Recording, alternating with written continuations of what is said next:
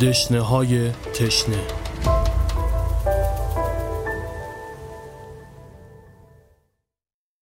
تهران 27 بهمن 1394 دسته بازی را در دست و با هیجانی وصف نشدنی با یکدیگر مبارزه می کردن. فرشید که فرزند کوچکتر خانواده بود بعد از شکست دسته را به گوشه پرتاب کرد و از اتاق بیرون زد. با دلخوری خودش را روی مبلمان چوبی انداخت. همیشه فرشاد باید ببره پدر بزرگش که کمی آن طرفتر اصاب دست نشسته بود بی توجه با فاطمه مادر بچه ها مشغول گفتگو شد. ببین بابا جون این که نشد بازی و سرگرمی بزا برن تو کوچه حداقل گل کوچیکی هفت سنگی چیزی بازی کنن فاطمه نفس عمیقی کشید. ای بابا آقا جون زمونه عوض شده هفت سنگینا کدومه؟ الان همه چی شده کامپیوتر. هرچی می‌کشیم از این عوض شدن هاست نگید تو رو خدا. بعد رفاه و آسایش اومده تو خونه ها. همین چند روز پیش محسن زلیل مرده دقیقه آخر زنگ زده که خانم شب مهمون داریم یه چی سنبل کن. خدا شاهد آقا جون رشه گرفته بودم. با همین گوشی و دو تا شاستی فشار دادن از سوپر سر کوچه سبزی پاک شده پیاز خورد شده همه چی حاضر آماده. تازه خودش هم آورد. پدر بزرگ سری از تأسف تکان داد. همین حاضر آماده و فسفوتی که کارو خراب کرده فاطمه خنده کنان. فسفود آقا جون فرشاد در حالی که تبلت بزرگی را در دست داشت به آنها ملحق شد و رو به فرشید گفت چیه باز بختی گریه کردن چرو شد فرشید در جواب برایش زبان درآورد و به گوشه دیوار رفت. پشتک وارونه ای زد و روی سر ایستاد. شروع به شکلک درآوردن برای فرشاد کرد. فاطمه از جا پرید. اوا خاک به سرم باز این کارا کردی؟ پدر بزرگ که مات این صحنه مانده بود لبخندی از رضایت روی لبش نقش بست. بذار ادامه بده آخه آقا جون پدر بزرگ با کنجکاوی روی دوزانو به سمتش رفت. دیگه چه کارایی بلدی پسرم صدای سر رفتن برنج از قابلمه روی گاز به هوا برخاست. فاطمه دست باچه داخل آشپزخانه دوید. فرشاد هم که سرش داخل تبلت بود بی توجه زیر لب سوت می‌زد. اما فرشید پیروزمندانه ادامه می‌داد. روی دستهایش راه می‌رفت و پدر بزرگش که کیفور این حرکات شده بود گفت این چیزا رو از کجا یاد گرفتی؟ فرشید با غروری کودکانه خودم فرشاد بدون اینکه نگاهش کند گفت دروغ میگه آقا جون تو تلویزیون دیده فرشید روی دو پا ایستاد و با دلخوری سر فرشاد داد زد. خودت دروغ میگی بحثشان داشت بالا می گرفت که ناگهان اخبار تلویزیون توجه پدر بزرگ را جمع کرد. ایس بذارید ببینم چی میگه مجری شروع به صحبت کرد. سیروس قهرمانی پهلوان نامی شیرازی روز گذشته در بیمارستان نمازی شیراز در سن 78 سالگی و بر اثر بیماری قلبی دار فانی را ودا گفت. پدر بزرگ که مات به صفحه تلویزیون خیره مانده بود از گوشه چشمش قطره اشک سرازیر شد. فرشید با دیدن این صحنه به کنارش آمد و دستش را گرفت. چرا گریه می‌کنی آقا جون پدر بزرگ با گوشه آستین اشکهایش را پاک کرد. سپس از جا بلند شد و رو به فاطمه گفت فاطمه بابا من دارم میرم بوی پیاز سرخ شده خانه را برداشته بود. فاطمه از داخل آشپزخانه بلند گفت کجا آقا جون؟ دارم شام رو می‌کشم. دست درد نکنه.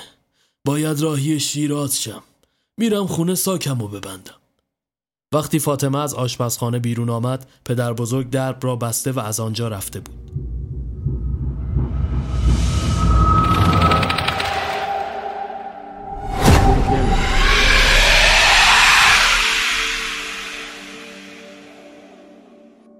ری 9 اردیبهشت 1334 زنگ مدرسه به صدا درآمد.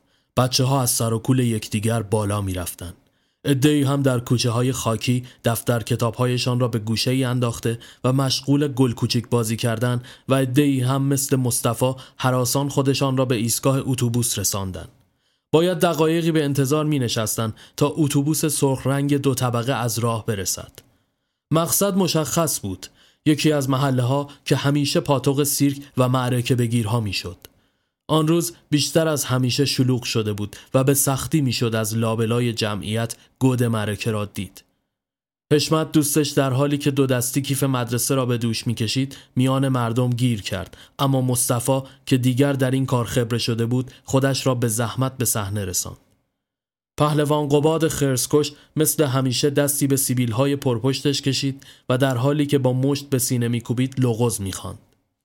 شاگردش زنجیرها را به دور بازوانش بست و به آن قفل زد. صدای مرتزا از چند متر عقبتر به گوش می رسید. مارها را بیرون آوردن. مصطفی که چشم از صحنه بر نمی داشت بلند گفت دیر رسیدیم. پهلوان می‌خواد زنجیر پاره کنه. شاگرد پهلوان به سمت آقا سهراب صاحب معرکه رفت و کلاه شاپوی وی را گرفت و شروع به چرخاندن کرد. مردم سکه و اسکناس داخلش ریختن و در نهایت دوباره پهلوان شروع به لغزخانی کرد. دل توی دل مصطفی نبود. مشتهایش را گره کرده و دندان بر لب می فشرد. پهلوان شروع به شمارش کرد. هیچ کس نفس نمی کشید و سکوت جاری شده بود. مرتزا خودش را در آخرین لحظه به معرکه رساند. پهلوان شروع به زور زدن کرد. ادهی چشمانشان را از فرط هیجان بسته بودند. اتفاقی رخ نداد. شاگرد رنگ پریده خیره به پهلوان مینگریست.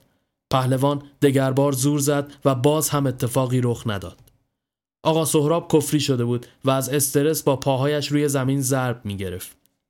پهلوان برای سومین بار هرچه زور در توان داشت به کار بست اما در نهایت محجور باقی ماند.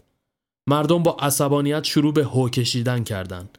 ادهی هم هرچه دم دست داشتن برداشته و به سوی او پرتاب کردند. تقاضا داشتند پولشان را پس بگیرند. پهلوان حیران رو به شاگرد گفت بیا این کفتی رو بازش کن. آقا سهراب به جهت عذرخواهی به سمت مردم رفت اما بیفایده بود. به شاگرد اشاره کرد کلاهی که پولها داخلش بود را به هوا بیاندازد تا فرصت یابند از محلکه بگریزند. با پرتاب کردن کلاه به هوا مردم به جان هم افتاده و عدهای با فرصت طلبی مشتی اسکناس برمی داشتند و متواری می شدن. مرتزا از ترس مصطفی را رها و دوان دوان به سمت ایستگاه اتوبوس بازگشت. اما مصطفی به دنبال سهراب و دار و دسته با فاصله از کوچه های تاغدار آنها را تعقیب می کرد. دقایقی بعد داخل خرابه ای ایستادن و درگیری بالا گرفت. شاگرد کلید قفل را داخل مشتش گرفته بود اما سهراب اجازه نمی‌داد بازش کنند. با عصبانیت بر سر پهلوان داد زد خرسکش تو مگسکش هم نیستی. مردی که آبرو برام نذاشتی. حالا دیگه مگه می‌تونم تو این شهر سر بلند کنم؟ شاگرد با ترحم گفت آقا سهراب اجازه می‌دید زنجیر رو باز کنم؟ سهراب. بیخواد لازم نکرده. بذار همینجوری بمونه تا حالش جا بیاد. واسه من می‌خواد مچ خلیل رو بخوابونه. یکی نیست بگه آخه مردک خلیل عقاب 450 کیلو وزنه رو به دندون کشید. حتی فرنگی ها اسمشو تو رکورد گیندس نوشتن. شاگرد به میان صحبتش برید. گینس آقا سهراب. سهراب تکه سنگی از زمین برداشت و به سمتش پرتاب کرد. خفه بمیر پدرسگ هر کوفتی که هست. این تو بمیری از اون تو بمیری‌ها نیست. ببین ایرج از همین الان کارم باهات تمومه. هم تو هم این شاگرد لاغر مردنیت. خسارت کلا و آبرویی که ازم بردی هم تا قرون آخر ازت می‌گیرم. شیرفم شد؟ پهلوان ایرج سکوت اختیار کرد. سهراب این بار با عصبانیت بیشتر گفت میگم شیرفم شد؟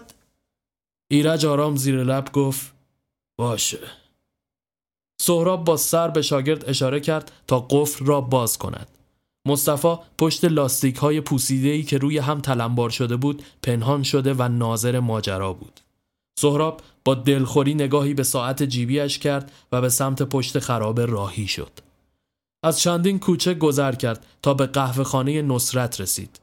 جاهل ها لنگ به دست شلنگ های قلیان را گرفته بودند و از تراکم توده های حجیم دود ابرهای بزرگی زیر سقف آنجا شکل گرفته بود.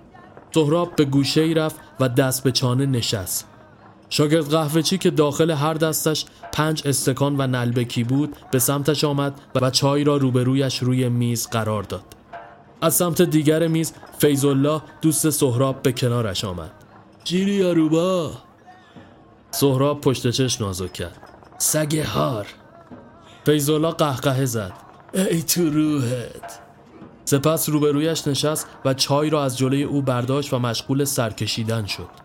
شاگرد قهوهچی که حواسش به ماجرا بود سری از تأسف تکان داد و دوباره برای سهراب چای گذاشت. فیضالله قلنج گردنش را شکست و آروغ بلندی زد. سهراب چپ چپ نگاهش کرد. فیضالله دستش را جلوی دهان گرفت. حالا بگو ببینم چرا کشتیات غرق مشتی؟ مشتی باباته. ای بابا حالا هرچی دق و دلی داری سر این حقیر خالی کن. مردی که گن زد به مرکه فیضالله گوشهایش تیز شد. کدوم پدر سوخته این نون تاجر کرده؟ ایرج نمک به حروم. دبنگ زنجیر نتونست پاره کنه. حیثیت ما رو جلو ملت به باد داد. فیضالله نفس عمیقی کشید. همین هفته پیش بود بهت گفتم این بشر بی بخاره. دستمو که بو نکرده بودم. نه مشتی مشامت ضعیفه. قبول کن. سهراب کف دست به پیشانی کوبید. ای مار قاشیه بزنه به زبونت که فقط آیه یسی ناگهان چیزی به ذهنش خطور کرد. مار! از جا پرید و از قهوه خانه بیرون زد. از انتهای کوچه رشید شاگرد سهراب داشت به سمت قهوه خانه می آمد. سهراب دست روی قلبش گذاشت. حلال زاده ای رشید! مارا چی شدن؟ رشید نزدیک آمد. نگران نباش اوستا همه رو گذاشتم تو کامیون. سهراب نفس آسوده ای کشید و دست به شانهش زد. با هم داخل قهوه خانه برگشتن. سهراب به قهوه چی اشاره کرد؟ یه املت ناب برا رشید بزن. سپس دوباره کنار فیضالله نشست. فیضالله در حالی که کله اش را میخاران گفت شنیدم یه پهلوون تازه کار تو شیرازه که حسابی گرد و خاک کرده. سهراب مشتاقانه نگاهش کرد. خب. اسمش سیروس شیرگیره. معرکه های کوچیک را میندازه اما آینده داره. اگه بتونی رازیش کنی بیاریش جای ایرجا نونت تو روغنه. سهراب لبخند رضایتمندی زد. چه عجب. ما یه حرف درست درمون از دهن تو شنفتیم. فیضالله با پیروزمندی ادامه داد. این روزا نون توی سیرک همون. یه چادر رنگی می‌زنی دو تا جک جونور میندازی توش با یه پهلوون و سلام سهراب ابرو در هم کشید. جک جونور از کجا بیارم؟ ای بابا رشید که مارگیره مارم که دارید تو بساتتون میسم کتوله هم آتیش خوردن و جنگولک بازی بلده. دو تا انتر بازی هم یاد این میمونه بدی چه بهتر. چادرم که گیر میاد. این وسط پهلوون میمونه و یکی دو قلاده شیر که اونم سیروس و راضی کنید حله. سهراب به فکر فرو رفت. سپس رو به رشید گفت کامیون ردیفه؟ رشید در حالی که با نان سنگک به جان تابه افتاده بود و لغمه می‌گرفت بدون اینکه سر بلند کنه گفت ردیف اوستا سهراب سر تکان داد همین امشب بسات رو جمع می‌کنیم راهی میشیم شیراز رشید با دهان پر در حالی که به سختی صحبت می‌کرد چه؟ سهراب اخماشو در هم کشید چی مینالی؟ رشید لغمه را قورت داد میگم ایرج و شاگردش چی؟ درک از سافرین برن ایشالله می‌خوایم بریم پهلوون جدید بیاریم بعد میگی ایرج هوا زودتر از آن که فکرش را بکنن تاریک شد محتاب میان آسمان با درخشش خاص خودنمایی و شب را زیبا می ساخت. سهراب روی لاستیکا نشسته بود و در حالی که به ماه خیره شده بود سیگار اشنو می کشید. رشید مشغول پاک کردن شیشه کامیون شده بود. میسم هم با جسه کوچکش روی نردبان رفته بود و با میمونش داخل قفس سر و کله می‌زد. دقایقی به همین منوال گذشت تا در نهایت راهی شدن و به دل جاده زدن. تا چشم کار می‌کرد در هر دو سوی جاده بیابان بود و بس. سهراب پشت فرمان خیره به خطهای سفید جاده مشغول رانندگی و میسم مثل بچه کنار رشید به خواب رفته بود. که یک آن صدایی عجیب از پشت کامیون به گوش رسید. سهراب که دو شک شده بود با آرنج به پهلوی رشید زد. رشید حراسان از جا پرید و دستی به چشمان پف کرده اش کشید. اوستا چرا اذیت می‌کنی؟ اذیت چیه بزمجه فکر کنم صدا شنیدم از اون پشت. بابا بذار بخوابی بوستا. خیالات ورد داشته. صدای چی؟ میسم هم از سر و صدای آنها بیدار شد. نکنه مارا از جعبه اومده باشن بیرون بلای سر میمونم بیارن. اینو نگاه. میمونت بلایی سر اونا نیاره؟ اونا کاریش ندارن. خیالت تخت سهراب پایش رو روی پدال ترمز فشرد که باعث شد هر دو روی داشبورد بیفتن. تا نفلتون نکردم پیاده شید برید ببینید چه خبره اون پاش. ابتدا میسم و سپس رشید پیاده شدند و به سراغ کابین رفتند. سهراب نخسیگاری از پاکت بیرون آورد و روی لبش گذاشت و از داخل آینه آنها را ورانداز کرد. صدایی ناآشنا به گوش رسید.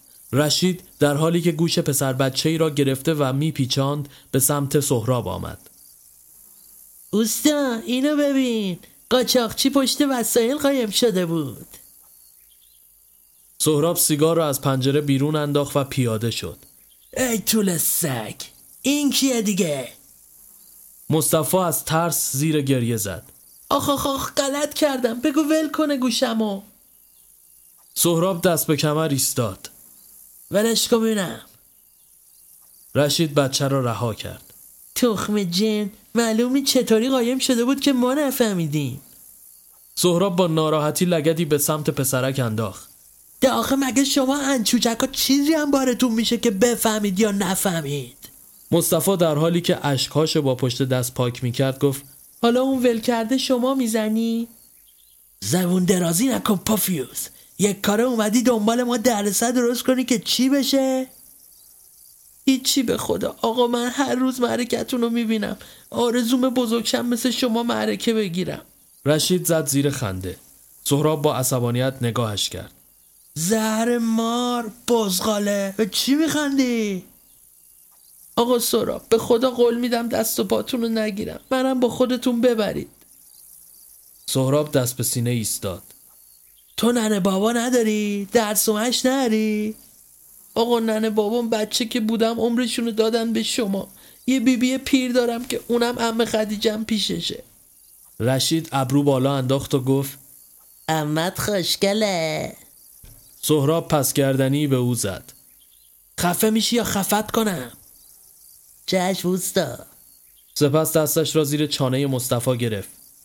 آخه تو نیم وجبی به چه درد من می‌خوری میسم که گویا بهش برخورده بود گفت مگه به قد و هیکله مصطفی یک قدم به عقب برداشت و با یک چرخش پشتک زد. سپس وارونه شد و روی دستهایش شروع به راه رفتن کرد. میسم که خوشش آمده بود برایش کف زد. رشید هم او را همراهی کرد.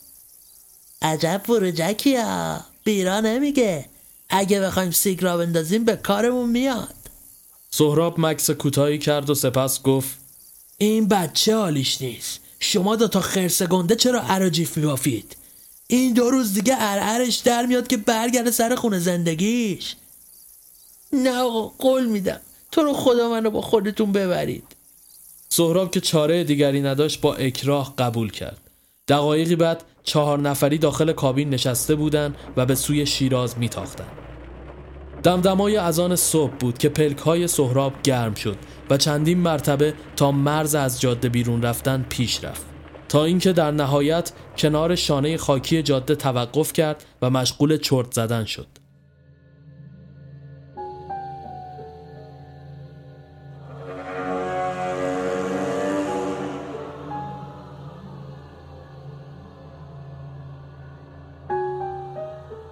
فرودگاه امام خمینی 28 بهمن 1394 محسن داماد مصطفی که توی تاکسیرانی کار می‌کرد او را تا فرودگاه بدرقه کرد.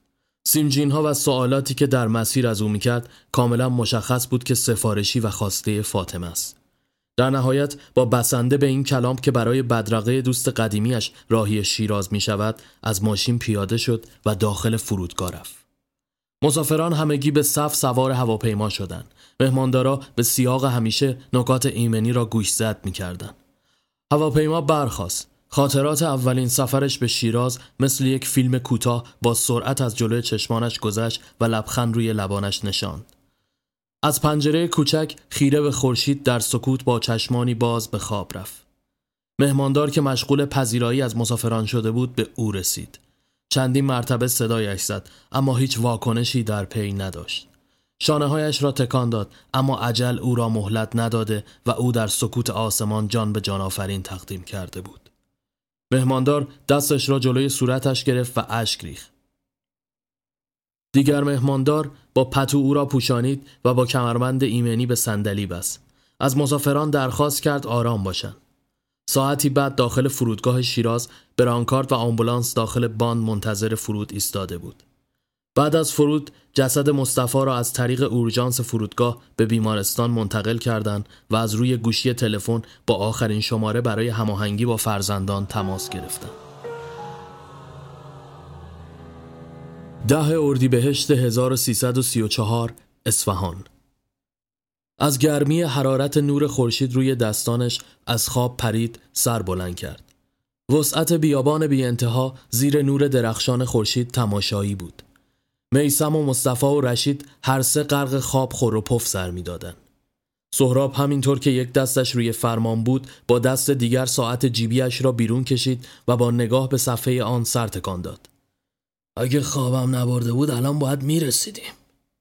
رشید خمیازه کشان خودش را کش و قوس داد. بدستر دوستا عجله کار شیطونه. سهراب ساعت را دوباره داخل جیب گذاشت.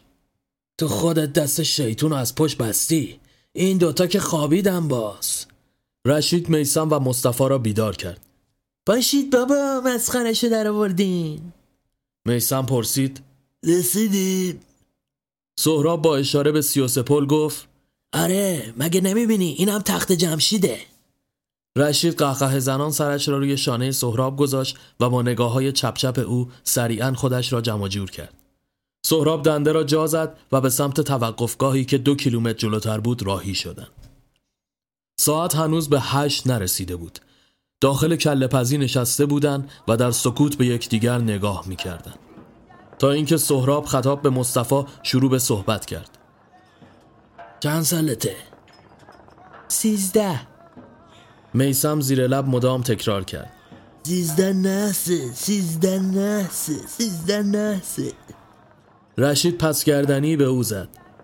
باز سوزنت گیر کرد سهراب هم پسگردنی به وی زد. باز تو واسه این لات شدی؟ مصطفی بی اختیار خندید. به چی میخندی؟ هیچی ببخشید چی می‌خوری؟ من هیچی دست درد نکنه. رشید به این بچه حالی کن من از تعارف هیچ خوشم نمیاد. رشید فیگوری شبیه به او گرفت. اوستای ما از تعارف خوشش نمیاد. خب بی زحمت یه پاچه یه چش با یه سیرابی. میسم خندید. خوش اشتباه هم که هست. باکی نیست بزن براش. یک ساعت بعد زیر تیغ آفتاب از چندین شهر گذر کردند.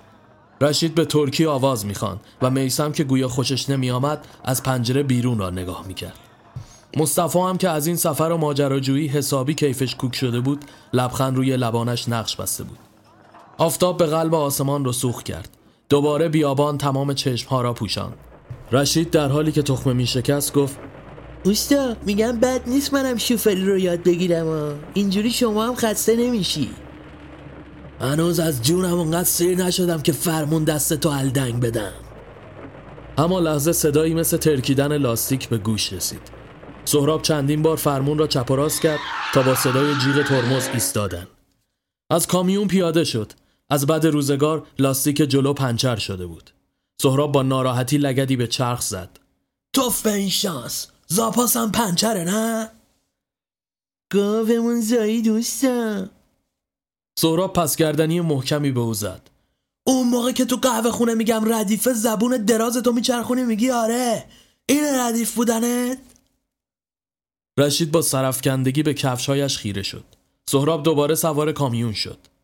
چاره ای نیست باید این دوروبری آبادی چیزی باشه مجبوریم با همین چرخ بریم فوقش لاستیک پاره میشه دیگه با سرعت کمی راهی شدند.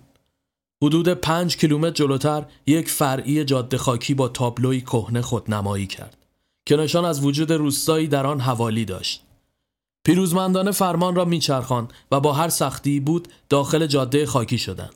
در انتهای مسیر که به پشت کوهی ختم می‌شد ناگهان وسط بیابان دار و درخت سبز و خرمی خودنمایی کرد.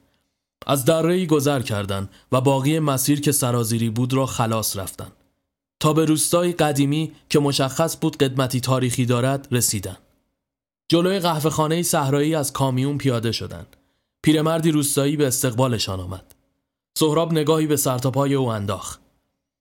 ببینم همو این ورا تعمیرگاهی چیزی پیدا میشه یا نه؟ مرد تنها خیره نگاهش کرد. ده چرا مثل باز زل زدی برو بر منو نگاه می‌کنی؟ یک مرد روستایی دیگر از راه رسید. پیرمرد چیزی به زبان محلی به او گفت و دوباره داخل قهوه خانه بازگشت. مرد دستی به پیشانی خیس از عرقش کشید. خیلی خوش اومدین. فاصله تا شهر زیاده. باید ماشین رو همین جاها پارک کنید. من امروز دارم میرم. یکیتون لاستیکی که پنچرش شده است و دست بگیره بشینه ترکم با من بیاد. سوار موتورگازی خورجین پوشش شد و با ضرب چند هندل آن را روشن کرد. در نهایت رشید لاستیک پنچر شده را برداشت و با آن مرد روستایی راهی نزدیکترین شهر شدند. سهراب و میسم و مصطفی هم روی یکی از تخته های چوبی که با قالی سرخی پوشانده شده بود و از زیرش چشمه زلال آب رد می‌شد نشستند. پیرمرد برایشان قلیان چاخ کرد. صدای بلبل ها با تنین جوی حال و هوای شورانگیزی را خلق کرده بود. سهراب در حالی که آرنجش را روی زانو قرار داده بود رو به مصطفی گفت ببینم این اولین سفرته؟ مصطفی که خیره به اطراف نگاه می‌کرد با حرکت سر تصدیق کرد. میسم از پشت کامیون قفس میمون را برداشت و با خود روی تخت آورد. زبون بسته تلف شد اون پشت. جعبه مارا رو چک کردی یا نه؟ آره خیالت راحت دوستا. پیرمرد قلیان را روی تخت گذاشت و مشغول چای ریختن شد. سهراب کش قوسی به خود داد و در حالی که به پشتی تکیه می‌زد شروع به قلیان کشیدن کرد. تازه آرامش برقرار شده بود که ناگهان سکوت آنجا را یکی از اهالی که شتابان به داخل محوت دوید شکست. حیران صدا زد. جن جن گرفتن. چند نفر که آنجا نشسته بودند دورش کردند. جن دیگه چی چیست؟ اونم تو روز روشن. مرد نفس نفس می‌زد. پهلوون گرفتش. به بند کشیدش. باشید بیاید ببینید. قهوه خانه به یک آن خالی شد. سهراب هم که کنجکاو شده بود به دنبال آنها راه افتاد. میسم و مصطفی هم به تبعیت او را همراهی کردند. قوقایی عجیب به پا شده بود. تمام اهالی روستا وحشت زده دور چیزی حلقه زده بودند. به سختی از میان جمعیت عبور کردند. پهلوان موجودی پشمالو و عجیب و خلقه که جای پاس سمداش را به زنجیر کشیده بود و تلو تلو خوران به این سو آن سو می‌کشید و نعره می‌زد. یکی دو تا از زنها از وحشت بیهوش شدند. پهلوان اجنه را به درختی تنومند بس یکی از اهالی پرسید پدر آمرزیده چطوری؟ این ابلیس رو به بند کشیدی؟ پهلوان تبسمی کرد و گفت قصهش درازه.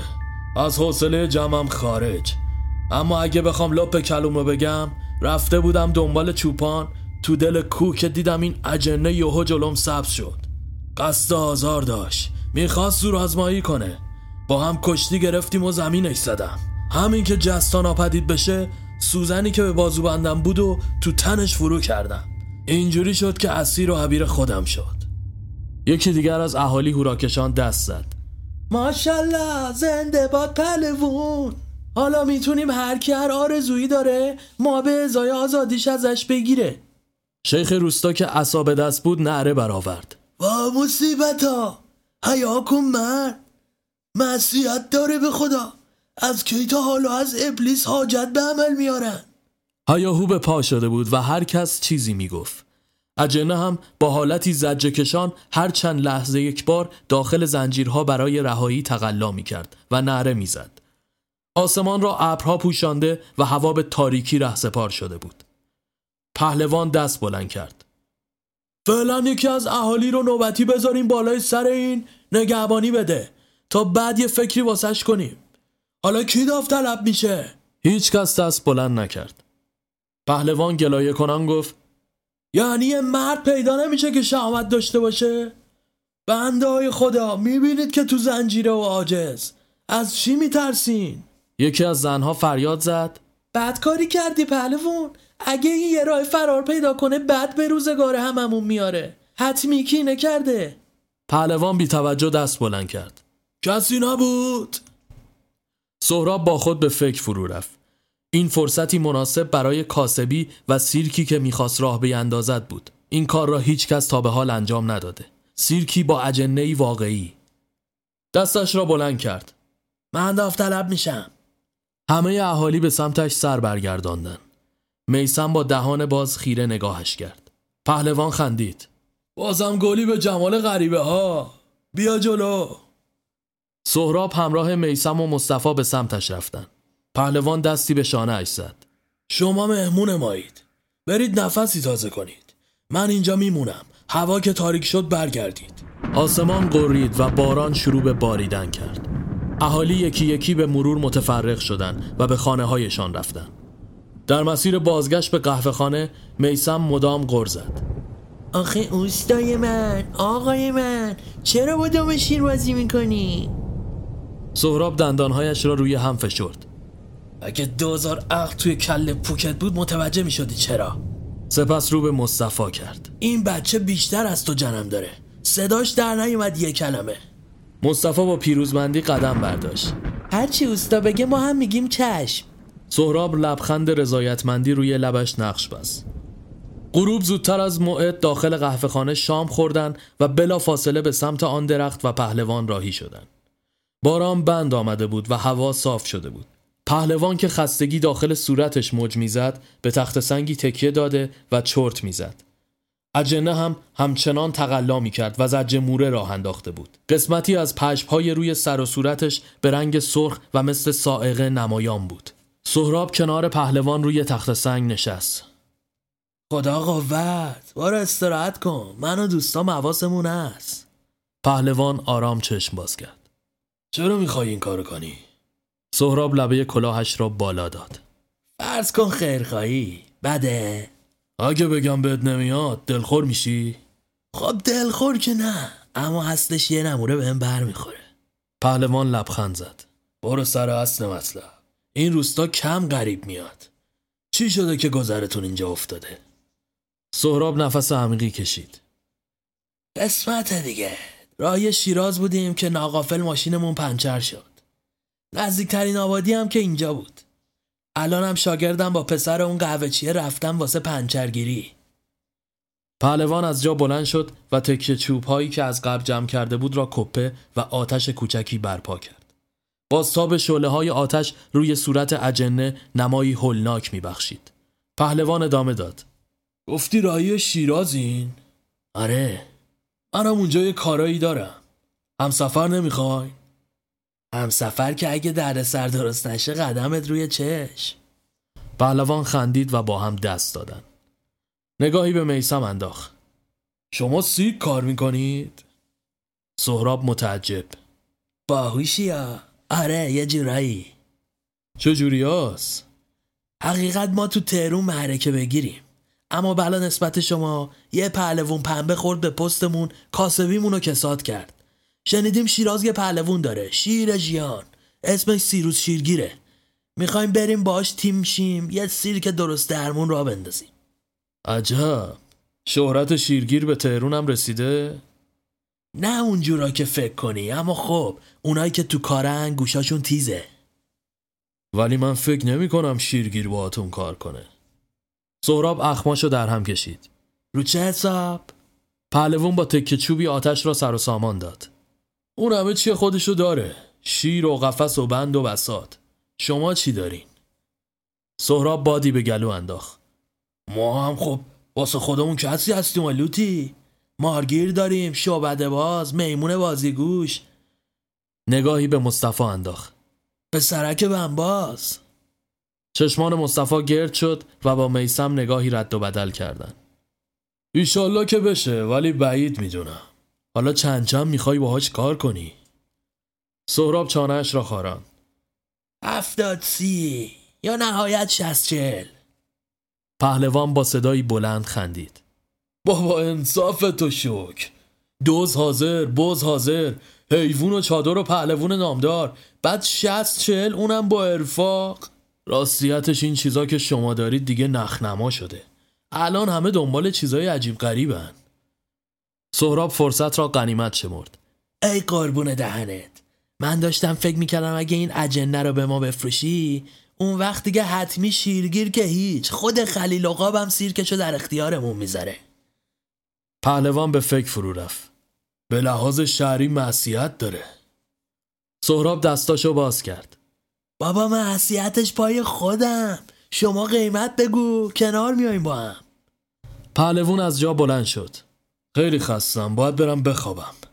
شرمنده مشتی این بلا گرفته فروشی نیست. فکرشو از سرت بیرون کن. این بچه هم گرو می‌برم. خوبیت نداره نصف شب اینجا باشه. ما رفتیم. صبح علت طولو برمیگردم. یا علی مدد. دست مصطفی را گرفت و با خود همراه ساخت. سهراب ناامیدانه کنار آتش نشست. میسم هم به کنار او آمد. اوستا به چی فکر می‌کنی؟ رشید باید تا نیمه های شب برسه. سر و صدا که خوابید شبونه این لغمه چرب و بار می‌کنیم. می‌زنیم به دل جاده. اوستا به مصطفی چی؟ باورت شده بمبازه اون بچه با چهار تا پشتک بارو بیشتر به کار اون میاد.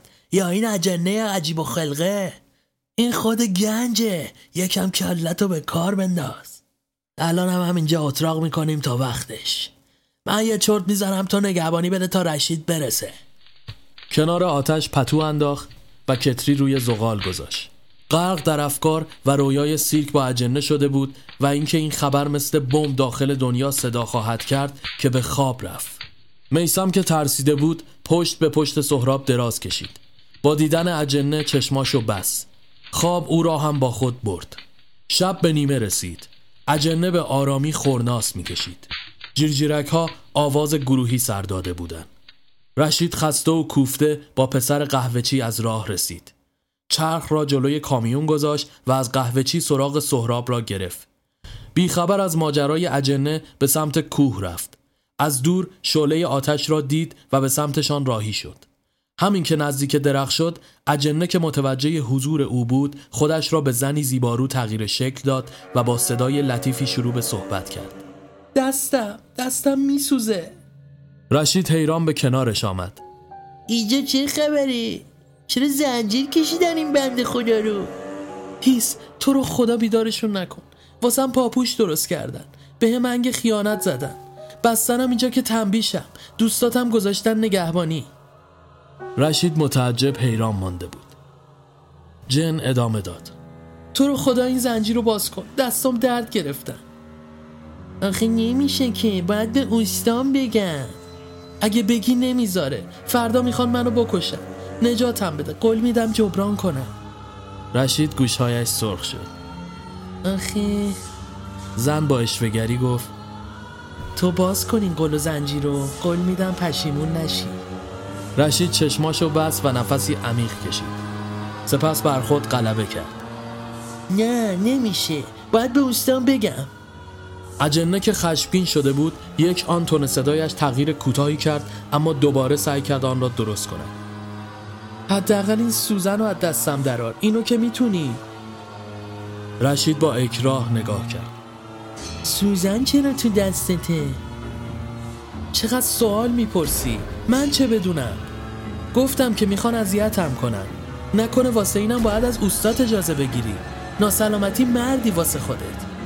رشید که بهش برخورده بود به سمتش قدم برداشت. خب باشه سوزن اشکالی نداره. اجنه لبخندی پیروزمندانه زد. همین که سوزن را از تنش بیرون کشید قهقهش بلند شد. به طور گوشخراشی نره زد و دوباره به شکل اجنه درآمد. رشید از وحشت مثل بید به خود میلرزید و دندانهایش روی هم قفل شده بود.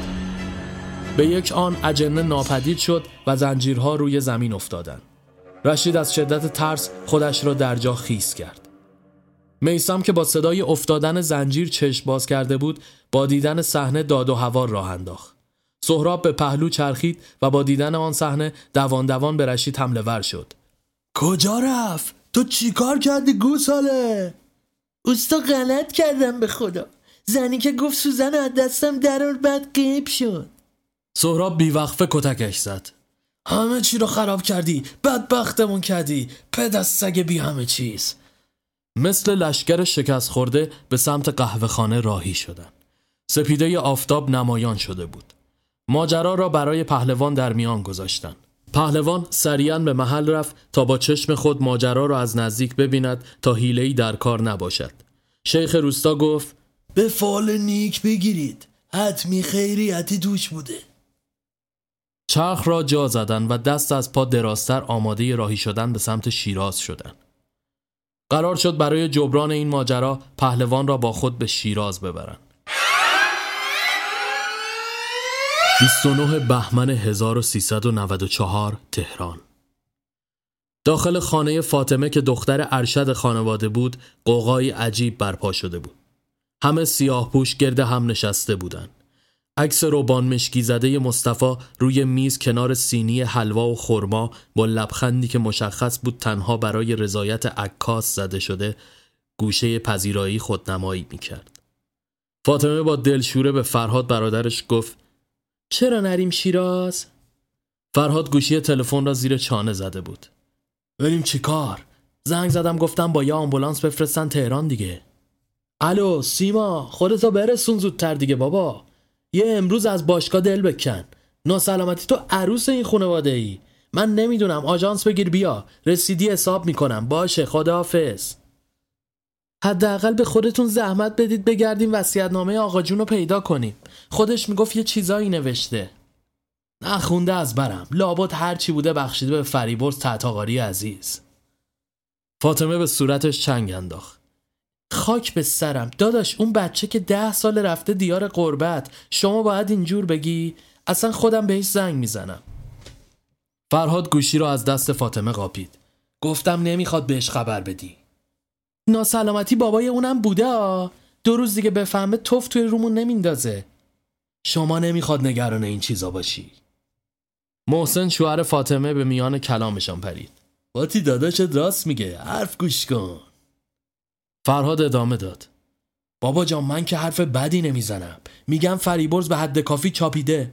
الان اگه حقی هم باشه واسه من و شماست که این سالا زحمتشو کشیدیم. نه اون آقا که اونور دنیایش قالشو کرده. فاطمه با دلخوری رو به محسن. سهم منه هستن تو چرا داری داغشو به سینه می‌زنی؟ محسن شانه بالا انداخت. داخل دلم میسوزه. والله انصاف نی. حق اون دوتا بچه است. بعد میگم فراد فرهاد پوف کنان نفسش را بیرون داد. والا آبجیمون شده کاسه داختر ازاش. بچه هات مهمترن یا فریبرز؟ فاطمه با کلافگی ادامه داد. من نمی‌دونم. شما که آخرش هر کاری دلتون بخواد می‌کنید. پن نظر منو می‌خواد چی کار؟ فرهاد پیشونی او را بوسید. قربون آبجیم برم. تو برو به مهمونا برس. باقی کارا رو بسپر به ما. سپس دست محسن را گرفت و به گوشه حیات برد. خب دیگه اینم حل شد. ببین نس نس تقسیم می‌کنیم. من نمی‌ذارم حق آبجیم اون بیش شرف بالا بکشه. تو هم به یه نون نوا می‌رسی بالاخره. نخ سیگاری از پاکت بیرون کشید و روی لبش قرار داد. آتیش داری؟ محسن در حالی که کبریت برایش می‌زد خندید. برا جون حالا این حق طلبی ها به کنار. منت سرمو نزار داداش. هر کی ندونه من که می‌دونم سر مرزی کینه داری از فریبرز. فرهاد حالت چهرهش تغییر کرد. مرزیه لیاقتش همون بود که بهش رسید. تو هم نمک نشناس بازی در نیار که اوقاتم تلخ میشه.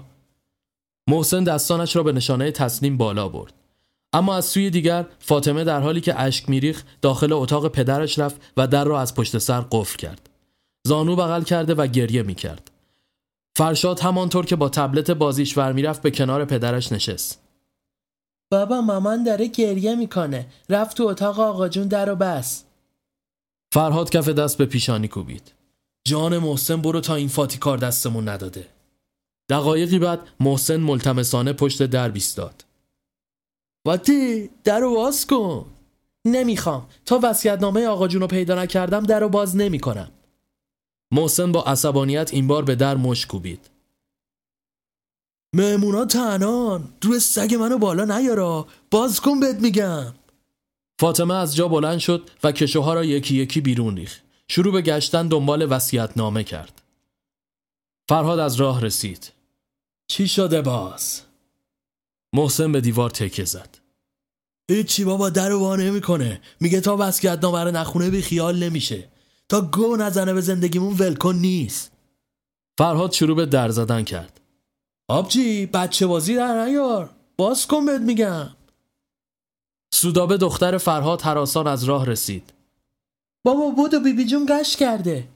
فرهاد و محسن به پذیرایی دویدن و فاطمه هم در را باز کرد و به آنها پیوست. در حالی که بیبی رو آغوش می‌کشید رو به سودابه فریاد زد. برو آبقم بیار. شروع به ماساژ دادن شانه های بیبی کرد. مهمان ها دورشان را گرفته بودند. یکی از زنها بلند شد و شروع به اسفندود کردن داخل منقل کرد. در نهایت غروب از راه رسید و همه آرام گرفته و به انتظار رسیدن آمبولانس و جسد مصطفی به گوشه ای نشسته بودند. فاطمه کنار بیبی نشست و شانه به شانه او اشک میریخ. فرشاد و فرشید با بازیگوشی همراه یکی دوتا از بچه های فامیل مشغول قایم موشک بازی از این اتاق به آن اتاق توی دست و پا میدویدند. فرشید خنده کنان به اتاق پدر بزرگش رفت و خودش را داخل کمد دیواری پنهان کرد. از روزنه کوچک جای کلید اتاق را دید می‌زد. فرشاد داخل شد و پشت تخت را وارسی کرد. سپس آرام به شیما دخترمش اشاره زد که آنجا نیست. همین که از اتاق بیرون رفتن صدایی از پشت قفسه لباسها فرشید را به خود آورد. دختر بچه زیبایی با چشمانی سبزرنگ از سوی دیگر کمد پاکتی را به دستش داد. فرشید خیره نگاهش کرد. تو کی هستی؟ دختر بچه دستش را به نشانه هیس روی بینی گذاشت. همان لحظه فرشاد در کمد را باز کرد. گیرت آوردیم. شیما پیروزمندانه بالا و پایین میپرید. فرشاد پس گردن فرشید را گرفت و بیرون کشیدش. با کی حرف می‌زدی؟ فرشید به داخل کمد اشاره کرد. اون دختره. فرشاد سرش را خم کرد. اینجا که چیزی نی؟ درهای کمد را کامل باز کردند. فضای خالی و قفسه لباس ها تنها چیزهای قابل رویت آنجا بودند. شیما هوراکشان ادامه داد. حالا نوبت فرشاده. سپس متواری شدند. فرشید که در بحت مانده بود برای قایم شدن به میان مهمانها پیش مادرش رفت. فاطمه در حالی که اشکهایش را پاک می‌کرد گفت چی شده مادر جون؟ فرشید که هنوز ذهنش درگیر بود گفت فرشاد چش گوشته می‌خوام قایم شم. فاطمه اشاره کرد که به آغوشش برود و سپس چادر خود را روی سر او کشید. ناگهان با دیدن پاکت داخل دستش چشمانش گرد شد. این چیه؟ اینو اون دختره به هم داد. فکر کنم آقا جون نامه داده. بدش ببینم. ایوا بیبی وصیت آقا جونه. مهمون ها همه گوش تیز کردند. محسن که مشغول خورما پخش کردن بود با دیدن این صحنه با ناراحتی به دیوار تکه زد و به فرهاد اشاره کرد فرهاد هم نمی‌توانست جلوی مهمان ها کاری بکند آمد چیزی بگوید که دایی یونس بزرگ فامیل آب پاکی را روی دستشان ریخ و از فاطمه درخواست کرد تا نامه را بخواند. فاطمه با صدایی بلند شروع به خواندن کرد. داخل نامه قید شده بود که به فرزندان به صورت مساوی ارث تعلق بگیرد و بخشی از اموال صرف امور خیریه بشه. اما مهمترین بخش آن راجب کفن و دفن بود که خواستار خاکسپاری در روستایی حوالی یز شده بود. و نکته جالبتر این که خواسته بود تا فریبرز او را داخل گور بگذارد فاطمه با دهان باز به فرهاد و محسن نگاه کرد گفتم یه حکمتی هستا فرهاد با کلافگی خب که چی؟ می‌بینی دایی جون تو اینم پارتی بازی شده. خواسته آقا فریبرز بذارش تو گور. اصلا اینا به کنار. آمبولانس باید همین حوالی برسه. نکنه دوباره می‌خوان جسد رو برگردونیم. دایی یونس. لا اله الا الله. پسر جون وصیت اینجور شده. نمیشه که. دایی جون می‌بینی که شرایطو صدای زنگ آیفون بلند شد. محسن گوشی را برداشت. آمبولانس رسیده بود. فاطمه شیون کنان به سمت در راهی شد و صدای گریه ها بالا گرفت. مأمور اورژانس سرفکنده جلوی در ایستاد. فاطمه فریاد زد. آقا جون. فرهاد با کلافگی به میانشان آمد. شلوغ نکن ببینم چی میگه. پس جنازه کو. مامور اورژانس گفت. آقا باور کن ما نمی‌دونیم چی شد. تا اصفهان با همون بود. بعد که رسیدیم به بیابون یه آن همراه من خوابش برد. وقتی چشم باز کرد دید که برانکارت خالیه. دای یونس با عصبانیت گفت مرد حسابی چرا چرت و پرت میگی؟ مگه میشه جنازه پادر بیاره فرار کنه؟ خواهش می‌کنم. من درک می‌کنم شرایطتون رو اما موضوع اینجاست که در آمبولانس از تو قفل بوده. این یعنی فراری در کار نمی‌تونه باشه. اصلا منطقی نیست. فرهاد با کلافگی گفت یه باره بگید جنازه آب شده رفته تو زمین دیگه. فاطمه دوباره شلوغ کاری کرد. آقا جون اما چیکار کردین؟ چندین زن زیر بغلش رو گرفتن و سعی کردن آرومش کنن. سودابه با لیوان آبقند از راه رسید. معمور ادامه داد. باور کنید خودمونم موندیم. با مرکز تماس گرفتیم. گفتن شخصا اطلاع بدیم باید بررسیشه ببینیم چی شده. فرهاد داد و بیداد را انداخت. جمع کنید این مسخره بازی ها رو. درگیری و هیاهو بالا گرفت.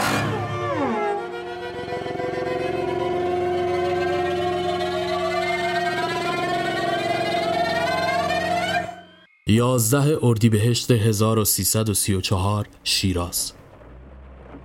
مصطفی و میسم پشت کامیون بین چمدونها و جعبه مارها و قفس میمون نشسته بودند. میسم سعی داشت چندین فوتوفن شعبده بازی یاد مصطفی بدهد. یک سکه پنج دیناری رو بین انگشتانش میلغزاند و سپس از پشت گوش مصطفی بیرون می آورد مصطفی از شدت هیجان قند داخل دلش آب شده بود و با شوقی وصف نشدنی آموزش های او را منباب این کار دنبال می کرد. در کابین جلو هم پهلوان جوان و رشید کنار سهراب نشسته بودند. رشید سرش را پایین انداخته بود و لام تا کام حرف نمی‌زد. اما برعکس بحث میان پهلوان و سهراب گل انداخته بود. و خدا شهروندتم اگه این بازمجه کج رفتاری نمی‌کرد الان داستان جور دیگه ای بود دیگه فراموشش کنیم بهتره. به قول شیخ قسمت بوده. اصلا از اولش هم اشتباه بود. نباید اون کارو می‌کردم. جیگر داشتی پهلوون خدایی ازت خوشم اومد. مرام داری. اگه می‌شد می‌گفتم بیای با خودمون کار کنیم ولی حیف. چه کنیم که شیرگیر لغمه چرتریه. بله دیگه. چادر و بسات و سیرک و شیر و این حرفا کجا؟ پهلوون آواره دستخالی کجا؟ نفرمایید قربان دیگه کار دنیاست. با این حساب لابد اگه می‌خواستی با من کار کنی 80 به 20 می‌شد نه؟ حالا ما یه چی گفتیم شما هم خودتو دست بالا نگیر. 90 به ده فوقش. خیلی دندون گردی. حالا شما دعا کن ما با شیرگیر جور شیم. بسات سیرک و را بندازیم. به یه نون و نوایی هم برسیم. بعد یه حالی هم به شما میدیم. صفات و عشقه از دروازه قرآن عبور کردند و وارد شهر شدند. پهلوان برای استراحت به پشت کامیون رفت و میسم به جای او کنار رشید نشست. کنار حجره دم بازاری ایستادند. رشید دبه به دست از ماشین پیاده شد تا آن را آب کند و سراغ پهلوان شیرگیر را بگیرد. اولین حجردار بی اطلاع بود. دبه آب را پر کرد و به داخل کامیون آورد. این بار سهراب هم به او پیوست. وارد حجره دیگری شدند. مرد صاحب مغازه از همان ابتدا کچ خلقی کرد. کاکو خرید نکرده سوال می‌کنی؟ اینجور که نمیشه. آ چیه؟ عکس محمد دماغ اون بالا زدی؟ خیال برات داشته آژانی که دست به کمر نطق می‌کشی از ما؟ مرد با چشمانی از حدقه بیرون زده گوشی تلفن رو برداشت. الان میگم نظمیه چیا بیان چوب تو آستینت کنن. تا بفهمی محمد دماغ کیه. رشید خودش رو وسط انداخت. اوستا کوتا بیا مال این حرفا نیست. بیا بریم. در نهایت به حجره دیگری که خاربار فروشی بود رفتن. عطر ادویه فضا را پوشانده بود. پیرمردی ریش سپید در حالی که تسبیح در دست داشت ذکر می گفت و در نهایت آدرس پهلوان را به آنها داد. در آخر به وسیله آدرس راهی باغ وحش کوچکی که گفته می‌شد متعلق به سیروس شیرگیرست شدند پهلوان جوان کمی مانده به باغ وحش ازشان جدا شد و با آنها ودا کرد. به محوطه رسیدن. پیرمردی که گویا باغبان مینمود به سمتشان آمد. با کی کار دارین؟ با شیرگیر. نیستش رفته سفر هنوز بر نگشته ای توف به این شانس. حالا چیکار کنیم؟ اوستا می‌خوای بریم تو شهر یه دوری بزنیم؟ بعد سمتای غروب برگردیم؟ تا یکی حرف نزن که یک کشیده میخوابونم دهنتا. بریم مسافرخونه چیزی حداقل. در همین گرفت و گیر پسر بچه دوان دوان از گرد راه رسید. اما حجت شیرگیر برگشته. لبخند روی لبان سهراب نشست. پیرمرد صدایشان زد. خوش اقبالید. بفرمایید داخل گویا پهلوون برگشته. داخل محوطه پر بود از درخت و گل و گیاه که عطرش فضا را سرمست می ساخت. همچنین چندین قفس که داخلشان دو سه قلاده شیر با جذبه خاص نگاهشان می کرد. از کامیون پیاده شدند اما جرأت نزدیکی به قفسها را نداشتند. سهراب به پیرمرد گفت اما روزی چقدر گوش می‌خورن؟ پیرمرد کلاهش را روی سر جابجا کرد. حدود 6 کیلو گوش. رشید خندید. سهراب چشقرهی به او رفت تا حساب کار دستش بیاد. میسم هم دوباره قفس میمون رو بیرون آورده و مشغول سر و کله زدن با آن شده بود. مصطفی کنار سهراب ایستاد و متعیر اطراف را نگاه کرد. دقایقی به همین منوال گذشت تا اینکه پهلوان سیروس با لباسی از پوست خرس وارد شد. سهراب کلاهش را برداشت. سلام پهلوان. لبخند روی لبانش ماسید. پهلوان شیرگیر همان پهلوان جوانی بود که با آنها از روستا تا اینجا همراه شده. مصطفی خنده کنان به سمتش دوید و او را آغوش کشید. پهلوان مصطفی را به هوا بلند کرد. گفتم اگه زودتر بگم مزش میره. خواستم خودتون بیاید. خب در خدمتم. سر کار گذاشتی ما رو مرد حسابی. اون همه در سر دعوا سر آدرس گرفتن. خدا رو خوش میومد آخه. دیگه از شما هم یه کمی به ما رسید بالاخره. ای ناکس. حالا که اینجور شد صد به صف ببندیم تمام. همگی یک صدا خندیدن. شب فرا رسید. پهلوان برایشان سنگ تمام گذاشت و بسات شام دهانگیر و چربی به پا کرد. توی محوته روی تخت بزرگی گرد هم نشسته بودند و از پیتهای حلبی شعله های آتش زبانه می‌کشید. سهراب دستی به شانه پهلوان زد و گفت خب بیا سنگامونو با بکنی. ریش و قیچی دست شماست. شما دو سه قلاده شیر داری؟ خودت هم که همه فن حریف پهلوونی مصطفی هم می‌ذاریم وردست خودت. این رشید ما هم که مارگیری و اینجور داستانا خوراکشه. میسم هم که هم خودش هم میمونش باقی برنامه رو میچرخونن. کامیون هم از ما. میمونه چادر رنگی. پهلوان به پیرمرد اشاره کرد. چادر مشکلی نیست. سفارش کردم به یکی از دوستام. همین صبح تو دستمونه. بابا دمت کرد پس یا علی؟ سپس به هم دست دادن.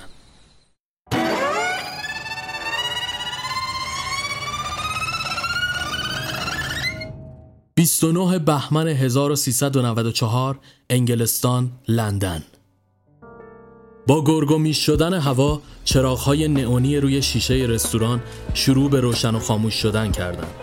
فریبرز با پیشبند سرخ رنگی که به تنداش سیب زمینی های ترد و سرخ شده را تف می‌داد و داخل پاکت مخصوص میریخت.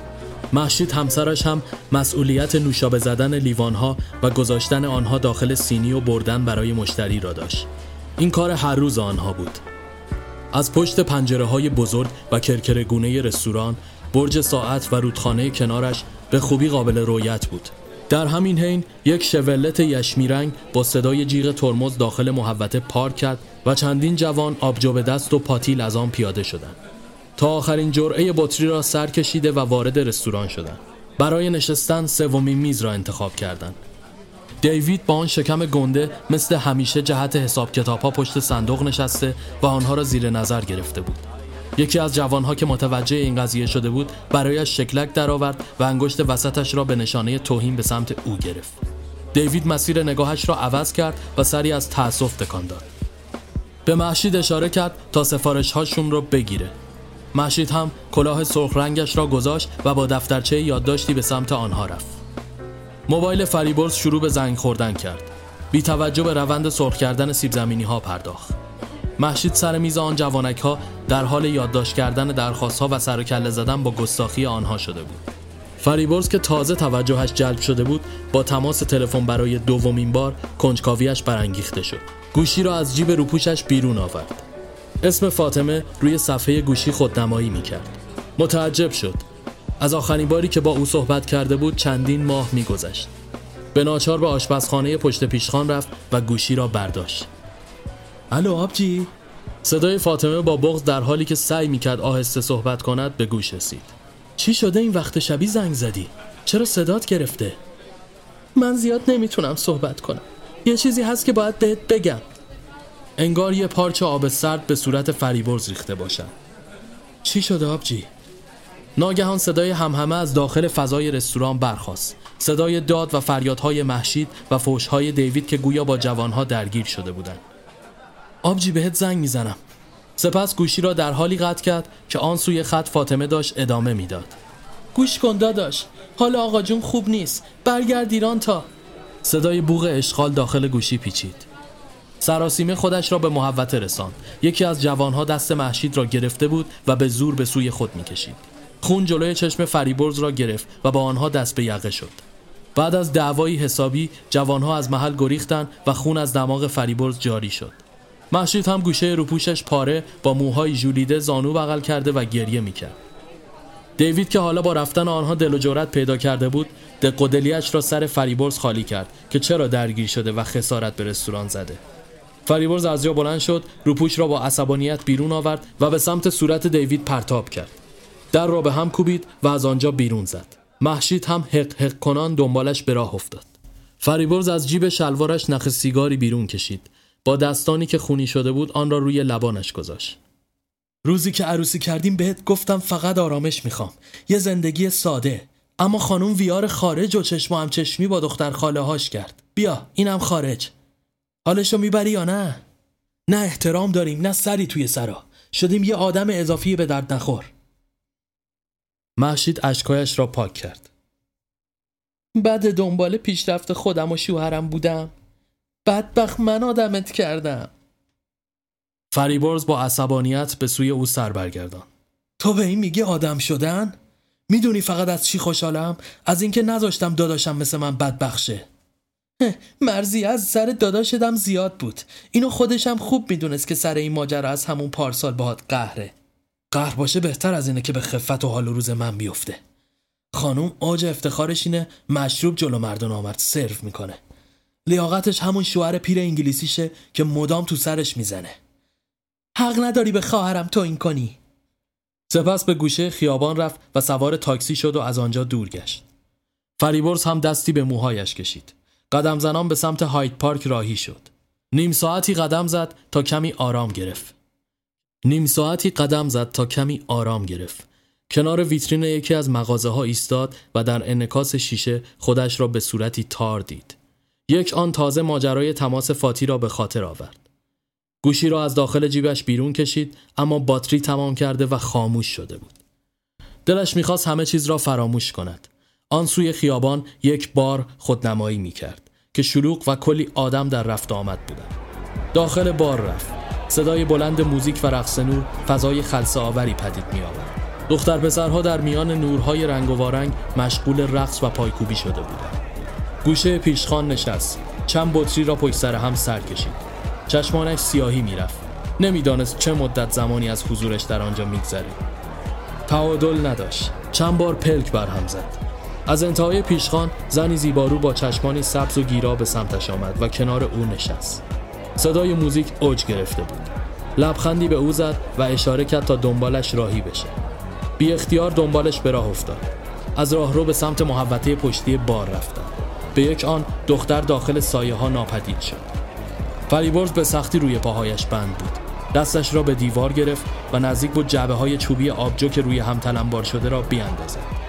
ناگهان از پشت سر صدای عجیب در گوشش پیچید با من بیا همین که سر برگردان موجودی عجیب و خلقه و پشمالود دهانش را گرفت و گویا از هوش رفته باشد دیگر هیچ نفهمید دوازده فروردین 1338 یزد چهار سال پرهیجان از حماسه های پهلوان شیرگیر و سیرک سهراب گذشت. در محافل محلی به خصوص داخل شیراز نقل مجالس سردرون دهان شیر بردن پهلوان سیروس و دلاوری هایش شده بود. در یکی از معرکه ها که حسابی قوقا به پا کرده بود وی 20 دستگاه ماشین در حال حرکت را با دست چپ و 20 دستگاه را با دست راست مهار کرده و در نهایت یک کامیون از روی سینهش عبور کرده بود مصطفی هم که شاگرد پهلوانی را یدک می‌کشید حسابی توی این چند سال ورزیده و راه پهلوان را پیش گرفته بود. نوروز آن سال بعد از یکی از برنامه ها از طرف خانه یکی از آبادی های یز به ازای دریافت مبلغی قابل توجه برای برگزاری برنامه در جشن سیزده به در آن سال از آنها دعوت به عمل آمد. روز دوازدهم فروردین با کامیون به سمت یز راهی شدند. فرستاده مسیب خان با سروزی روستایی در یکی از میدانهای شهر با آنها ملحق شد و جلو افتاد تا مسیر را به آنها نشان دهد. درختهای قد کشیده چنار که به ردیف کنار هم قرار گرفته بودند نمای زیبایی به فضا می بخشید. از کوچه هایی با پرچین و دیوارهای کاهگلی گذر کردند تا در نهایت به امارت مسیب خان رسیدند. امارتی ییلاقی که در بلندی تپه بنا شده بود. چندین خدم و حشم با لباسهای محلی هر کدام مشغول به یک کار در رفت و آمد بودند. آسمان به رنگ ارغوانی در آمده بود و خبر از غروب خورشید می‌داد. مصایب خان چپق به دست در بالکن امارت نمایان شد و برایشان دست تکان داد. دقایقی بعد گرد میزی نشسته و گرم گفتگو با خان آبادی شده بودند. رشید و مصطفی با کمک یکی دوتا از خدمه ها چادر سیرک را برپا کردند. میسم هم میمون را روی صندلی گذاشته بود و با هر ادا اطفار مسیب خان صدای قهقهش جوری که سیبیل های پرپشتش میلرزید به هوا برمیخواست. مصطفی بالای چهارپایه داربست کناری چادر را محکم می‌کرد و رشید به خدمه دستور می‌داد. همه چیز به خوبی در حال پیشرفتن بود که ناگهان از داخل امارت سر و صدایی بلند شد. دختر نوجوان خان با عصبانیت از ساختمان بیرون زد و به سمت دشت رهسپار شد. زنی که به نظر مادرش می آمد فریادکشان پشت سرش دشنام می‌داد. ای زلیل مرده هرچی بهش میگم گوشش بدهکار نیست. خان با دلخوری از جا بلند شد. باز چه خبر اینجا؟ زن دست به کمر ایستاد. مسیب خان دیگه چیزی رو از چش من نبین خواهشم. دختر چی سفید خودسر هر کار دلش می‌خواد می‌کنه. بهش میگم مهمون داریم آبروداری کن. بیا کمک کن میز بچینم. به تیریج قباش برخورده انتر خانوم. مسیب به یکی از خدمه ها اشاره زد. زهره برو دنبالش. با هم اینقدر جوش نزن زن. برو تو. مگه نمی‌بینی این همه مرد اینجا نشستن؟ زن که انگار تازه به خود آمده باشد رو گرفت و به داخل امارت بازگشت. مصطفی که با دیدن دختر خان احساس عجیبی پیدا کرده و هوش و حواس از سرش پریده بود چکش را روی انگشتش زد. رشید به سمتش رفت. ای بی دست و پا بیا پایین تو چلاق نکردی خودتو. سهراب صدایش زد. برو استراحت کن برای امشب بسه. مصطفی که گویی خونی تازه داخل رکهایش جریان یافته بود برای گشت و گذار به اطراف رخصت گرفت. هوا تقریبا تاریک شده بود. به سمت دشت قدم برداشت. زهره خدمه مسیب خان که از تلاش برای آوردن دختر ناکام شده بود با دلخوری به سمت امارت در حال بازگشت بود. مصطفی فرصت را قنیمت شمرد و به کنار چشمه رفت. دخترک را آنجا یافت. دختر بی توجه به او آرام اشک میریخ مصطفی آهسته سلامش داد. جوابی از دختر دریافت نکرد. مصطفی ممن کنان گفت مصطفی ممن کنان شروع به صحبت کرد. معذرت می‌خوام ولی هوا تاریک شده. خوبیت نداره این موقع دختری به قشنگی شما اینجا باشه. دخترک با عصبانیت نگاهش کرد. شما مفتشی؟ مصطفی خندید. نه من سگ کی باشم ولی خب دخترک پشت چش نازک کرد. آها پس فضولی موقوف. مصطفی شانه بالا انداخت. باشه هر جور مایلی. چند قدم به سمت عقب برداشت. دختر شروع به صحبت کرد. شما همون گروه سیرک هستید که شهر به شهر سفر می‌کنن؟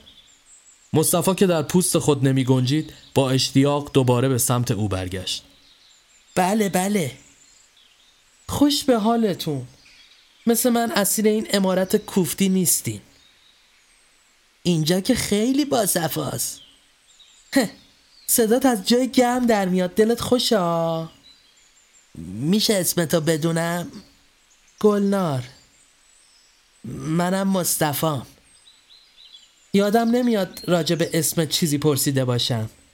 مصطفی تکه سنگی برداشت و داخل چشمه انداخت. همیشه انقدر کچ خلقی؟ دختر از جا بلند شد. نشنیده می‌گیرم. مصطفی که دل و جورت پیدا کرده بود ادامه داد. ولی من حرفمو زدم. دختر که هرسی شده بود چپ چپ نگاهش کرد. همان لحظه چند نفر از خدمه برای بازگرداندن نازگل از راه رسیدند نازگل که می‌خواست با یک تیر دونشان بزند خودش را به آغوش مصطفی انداخت و فریاد زد. ولم کن بی شرف. مصطفی متحیر با دهان باز خیره نگاهش کرد. خدمه به سمتش حمله ور شدند و دستانش را پیچاندند. مصطفی به لکنت افتاده بود. نازگل امون نداد حرفی بزنه. پسر لاوبالی شرم و حیا نداره. می‌خواست من رو ببوسه. خدمه کشان کشان او را نزد مسیب خان آوردن مسیب خان که از شرح ماجرا با خبر شد دستور داد او را داخل قفس شیر بیاندازند پهلوان سعی کرد پادرمیانی کند اما بیفایده بود. سهراب حیران ماند. بابا این بچه خیلی با عیاس حتمی اشتباهی شده. مسیب خان با عصبانیت دندان برهم سایید. یعنی می‌خوای بگی دختر من دروغ میگه؟ خدا می‌دونه اگه یکم دیرتر رسیده بودن الان خیر ندیده چه بلایی سر دخترم آورده بود؟ نازگل از پنجره بالایی امارت نظارگر این ماجرا و به نظر از کرده خود پشیمان می آمد. مصطفی که خیره به او نگاه می کرد در عجب مانده و درمانده خودش را در قفس شیر یافت. شیرها که تربیت شده بودند و با او آشنا کاری به کارش نداشتند. این باعث شد خان بیش از پیش قیز کند. دستور داد پیش چشم مردم آبادی برای زهر چشم گرفتن صبح فردا ده ضربه شلاق به او بزنند. پهلوان تهدید کرد که اگر این اتفاق رخ بدهد هرگز برنامه آنجا اجرا نخواهد کرد. از اونجایی که بخشدار و یکی دو مهمان ویژه برای فردا دعوت شده بودند، ریش مسیب خان گیر آنها بود. بنابراین بعد از صرف شام با سهراب توافق کرد تا پسرک را بخشیده اما از مبلغی که قرار بود به آنها بدهد بکاهد. ضمن اینکه مصطفی آن شب تا صبح بدون صرف شام داخل قفس شیر بخوابد. شب به نیمه رسید و آرامش به امارت بازگشت. تدارک مراسم فردا به خوبی مهیا شده بود. مصطفی وسط قفس زانو بغل کرده و از پشت میله ها به امارت خیره نگاه می کرد. اما در سوی دیگر نازگل که عذاب وجدان گرفته بود از داخل مطبخ تکنان و لیوانی آب برداشت و کورمال کورمال در دل تاریکی از پشت امارت به سمت قفسها خودش را رسان. مصطفی با دیدن او از جا پرید که باعث شد شیرها کمی جابجا جا بشن. نازگل که با دیدن شیرها وحشت کرده بود با صدایی لرزان گفت برات غذا آوردم. مصطفی حیران نگاهش کرد. نازگل تکنان را به سمتش انداخت. انتظار نداری که از این فاصله نزدیکتر بیام؟ مصطفی نفس عمیقی کشید. چرا این کارو کردی؟ تقصیر خودت بود. منم حال خوشی نداشتم. مصطفی تکنان را برداشت و به دندان کشید. نازگل که جرأت پیدا کرده بود کمی دستش را دراز کرد و لیوان آب را کنار میله ها گذاشت. سپس از جا بلند شد و خودش را لای چادر پنهان کرد تا دوباره به امارت بازگردد. این بار مصطفی شروع به صحبت کرد. می‌تونستی بدی یکی از خدمه بیاره؟ نازگل بدون اینکه سر برگرداند گفت خب که چی؟ هیچی. ممنونم ازت. نازگل که انگار حرفی داخل سینهش سنگینی می‌کرد شروع به صحبت کرد. من دختر مسیب خان نیستم. وقتی کوچیک بودم به زور از ننه بابام که رعیت آبادی بودن میگیرنم. وقتی کوچیک بودم به زور از ننه بابام که رعیت آبادی بودن میگیرنم. مسیب خان بچهش نمی‌شده. نمی‌خواسته کسی از اهالی اینو بدونه. شبونه میریزن خونمونو میگن اگه راجع به این موضوع با کسی صحبت کنن میکشنشون. مادرم چند هفته بعد از قصه دق می‌کنه. پدرم هم که معتاد بود در ازای من یه زمین پرت بهش میدن. تا چند سال خدمت خانو می‌کرده. اینو هیچ کس از مردم آمادی نمی‌دونه. مصطفی که متأثر شده بود سرش را پایین انداخت. واقعا متاسفم حالا غروب سر چی دعوت شده بود؟ نازگل آرام قطر اشکی را که روی گونه داشت پاک کرد. می‌خوام به زور شوهرم بدن. به پسر بخشدار که فردا میاد اینجا. مصطفی در فکر فرو رفت. که منم این وسط شدم خرمگس معرکه. درسته؟ حالا اینجوری نمی‌خواد بگی. گفتم که حالم خوش نبود. نباید اون کارو می‌کردم. تو پسر خوبی هستی. لبهای مصطفی گل انداخت. همان لحظه یکی از خدمه از امارت بیرون زد. نازگل که موقعیت را خطرناک می‌دید بدون هیچ حرف اضافه ای از لابلای درختان خود را به در پشتی امارت رسان و به اتاق بازگشت. صبح فردا از راه رسید. پهلوان اولین نفری بود که سمت قفس آمد و به دستور مسیب خان مصطفی را آزاد کرد. مصطفی که فکرش به جای قد نمی‌داد یک دل نه صد دل خود را عاشق نازگل یافته بود. موضوع را به طور مختصر با پهلوان مطرح کرد و از وی مدد جس. پهلوان هم که آدم دنیا دیده و باهوشی بود برای این امر تدبیری ویژه اندیشید. آفتاب به میان آسمان با درخششی تماشایی دویده بود و تمام اهالی روستا داخل محوطه امارت جمع شده بودند. بخشدار با پسرش همراه فلوکسی با راننده از راه رسید و مسیب خان به گرمی از آنها استقبال کرد و در بالای مجلس نشستند. مسیب خان اشاره کرد که برنامه را شروع کنند. یکی دو نفر از افراد خان که نی و تنبک به همراه آورده بودند شروع به ضرب گرفتن و نواختن کردند. مردم هیجان زده چهار زانو نشسته منتظر معرکه گیری پهلوان سیروس شده بودند. چندین نفر از خدمه تیراهن قطور و بلندی را با خود آوردند و به دوش پهلوان گذاشتند. هم همه به هوا برخاست. پهلوان نفس در سینه حبس و شروع به خم کردن آن نمود. همگی یک صدا کف و سوت می زدن. سپس روی زمین دراز کشید و تخته روی سینه قرار داد. سهراب با کامیون از روی او عبور کرد. همه متحیر با دهان باز خیره نگاه می کردن. رشید شروع به شور دادن کرد. ماتتون نبره کف بزنید به سلامتیش. میسم همراه مصطفی جعبه مارها و قفس میمون را آوردن. مارهای کبرا دور دست و از سر و کول رشید بالا رفتن. میسم هم میمون را به حرکاتی محیر العقول واداشت. مصطفی در میان آنها روی دو دست راه می‌رفت و بعد از سرپا شدن پشتک می‌زد. حسابی مجلس را گرم کردند. طوری که لبخند رضایت روی لبان مسیب خان نقش بسته بود. در نهایت مسیب خان در حالی که شلنگ قلیان در دست داشت آن را زیر بغل زد و از جا برخاست و شروع به سخنرانی کرد. خب ضمن خوش آمدگویی به اهالی وقتش رسیده که هدف اصلی از برپا کردن این محفل رو اعلام کنم. نازگل به گوشه ایستاده و در حالی که دستهایش را در هم قلاب می کرد دل توی دل نداشت. مسایب خان ادامه داد. همونطور که مستحضر هستید جناب بخشدار برای پرویز پسر ارشدش تنها دخترم نازگل رو خواستگاری کرده. از منم جواب خواسته. پرویز که کنار پدرش نشسته بود لبخند روی لبانش نقش بست. مسیب خان ادامه داد. با توجه به شایستگی این گل پسر و شعن والای جناب بخشدار قصد دارم تا رضایت خودم رو پهلوان سیروس به میان حرفش پرید. دست نگه دارید. همه خیره به او ماندن. مسیب خان ابرو در هم کشید. داشتیم صحبت می‌کردیم مردک. مگه گوشات مشکل داره؟ سهراب که ترسیده بود بازوی پهلوان را گرفت و سعی داشت مانع صحبت کردن وی بشه. جان عزیزت بگیر بشین. از خر شیطون پیاده شو مرد پهلوان دستش را کشید و ادامه داد. طبق رسوم اگه دختری توی آبادی ولو دختر خان. دو تا خواستگار موجه و مصمم داشته باشه باید طبق یه مسابقه به تشخیص بزرگ جمع انتخاب صورت بگیره. درسته یا نه؟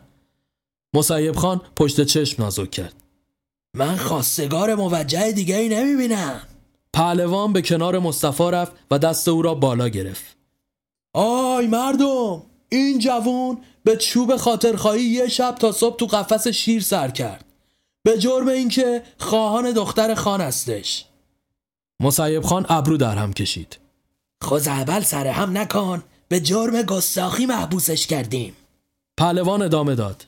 این پسر نیتش خیره اما راه رو اشتباه رفت. جناب خان به واسطه اعتبار و آبرو شهرتی که بین این مردم دارم خواستار اینم خواستگاری این پسر رو بپذیرید. من خودم زامن اون میشم اجازه بدید به حق با انجام مسابقه انتخاب صورت بگیره مردم به حمایت از مصطفی و پهلوان شروع به تشویق و تایید کردند. نازگل از خوشحالی به خنده افتاد و شانه هایش می لرزید.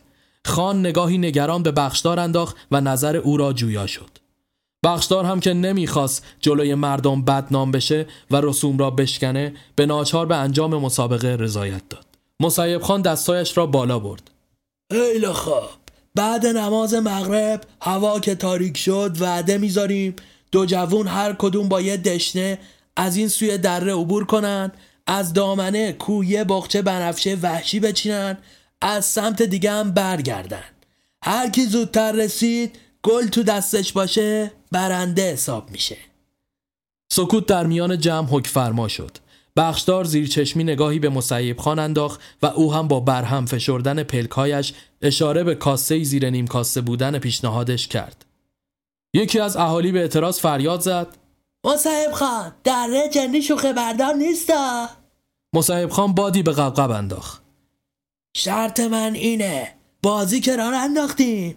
بحث یه زندگی و جربازه است. باید از جنم داشتن دوماد آیندم اطمینان پیدا کنم. مصطفی یک قدم جلو برداشت. پرویز مضطرب نگاهی به پدرش انداخت. پدر با سر اشاره کرد که قبول کند. مسیب خان نیز در پی جواب نگاهش کرد. پرویز هم شرط را پذیرفت. مسیب کف دو دست را بر هم کوبید. هیاهو برپا شد. پهلوان شانه های مصطفی را گرفت و به سمت خود چرخاند پسر چرا چشم بسته قبول کردی؟ اصلا مگه تو اونجا رو می‌شناسی؟ مصطفی سر پایین انداخت. چاره دیگه هم داشتم. سهراب دستش را گرفت. خر نشو بچه بیا بساتو جمع کنیم بزنیم به جاده قبل اینکه درد سرشه میسم و رشید هم با حالتی دماغ و گرفته به سمتشان آمدند. مصطفی ادامه داد من انتخابمو کردم. تا تهشم میرم. سهراب عصبانی شد. زر نزن طول سگ واسه من دار برداشته. پهلوون او را کنار کشید. بزا پای انتخابش وایسه. وگرنه تا آخر عمر خودشو شماتت می‌کنه. سهراب که این حرفا به مزاجش خوش نیامده بود به رشید اشاره کرد تا چادر سیک را جمع کنند و بار کامیون بزنند اهالی هیجان زده در گوش یکدیگر پچ پچ می‌کردند. پهلوان به پشت کامیون رفت و از داخل صندوقچش یک دشنه خوشنقش و نگار بیرون آورد. آن را به دست مصطفی داد. سپس او را آغوش کشید. علی یارت پسرم. اما در سوی دیگر ماجرا پرویز که مثل بید به خود میلرزید مدام به پدرش می‌گفت حالا چی میشه؟ بخشدار و مسیب خان داخل امارت رفتند. مسیب دست بر شانه او گذاشت و گفت نگران نباش خواستم پسره رو دست به سر کنم. بخشدار دست به چانه تکیه داد. در جنی راه شوخه برداری نیست. اگه بمیره چی؟ پسره که نابلده مسیب لب پیچان فدای سرت مرد حسابی. اینجوری عبرت میشه تا هر ننه قمری جورت نکنه شاخشونه بکشه. بخشدار نگاهی به پرویز انداخت. پرویز را سراسر ترس در بر گرفته بود. مسیب لبخند شیطانی بر لبش نقش بست. میسپرم یکی از افراد زبردستم که هم جسه پسرته تو دره اول مسیح لای درختا کمین کنه. هوا که به تاریکی بره اینا راهی میشن. کار پرویز رو از اونجا به بعد اون انجام میده. بعدش توسط یه رابط آبا که از آسیاب افتاد برش گردونه و از اون ور دره بعد رسیدن رابط با دسته بنفشه ها ورودش بده. طبق برنامه هنگام غروب آفتاب همگی جلوی قسمتی که ورودی دره بود ایستاده بودند. باد هوهو کشان از لای تخت سنگ ها عبور می کرد و فضای رعباوری را جلوه می ساخت. پرویز دشنهی به کمر بست و شانه به شانه مصطفی ایستاد. هر کدام یک مشعل بزرگ آتش به دست گرفته بودند. سهراب و پهلوان دلنگران ایستاده و آنها را نظاره می کردند. میسم که امیدی به زنده برگشتن او نداشت آهسته کنار رشید اشک میریخ. با شلیک تفنگ یکی از تفنگچی های خان هر دو راهی شدند. اهالی های و هوی به راه انداخته و هر کدام یک چیز می‌گفتند. درختان و کوها در تاریک روشن هوا نمایی حراسانگیز به وجود می آورد.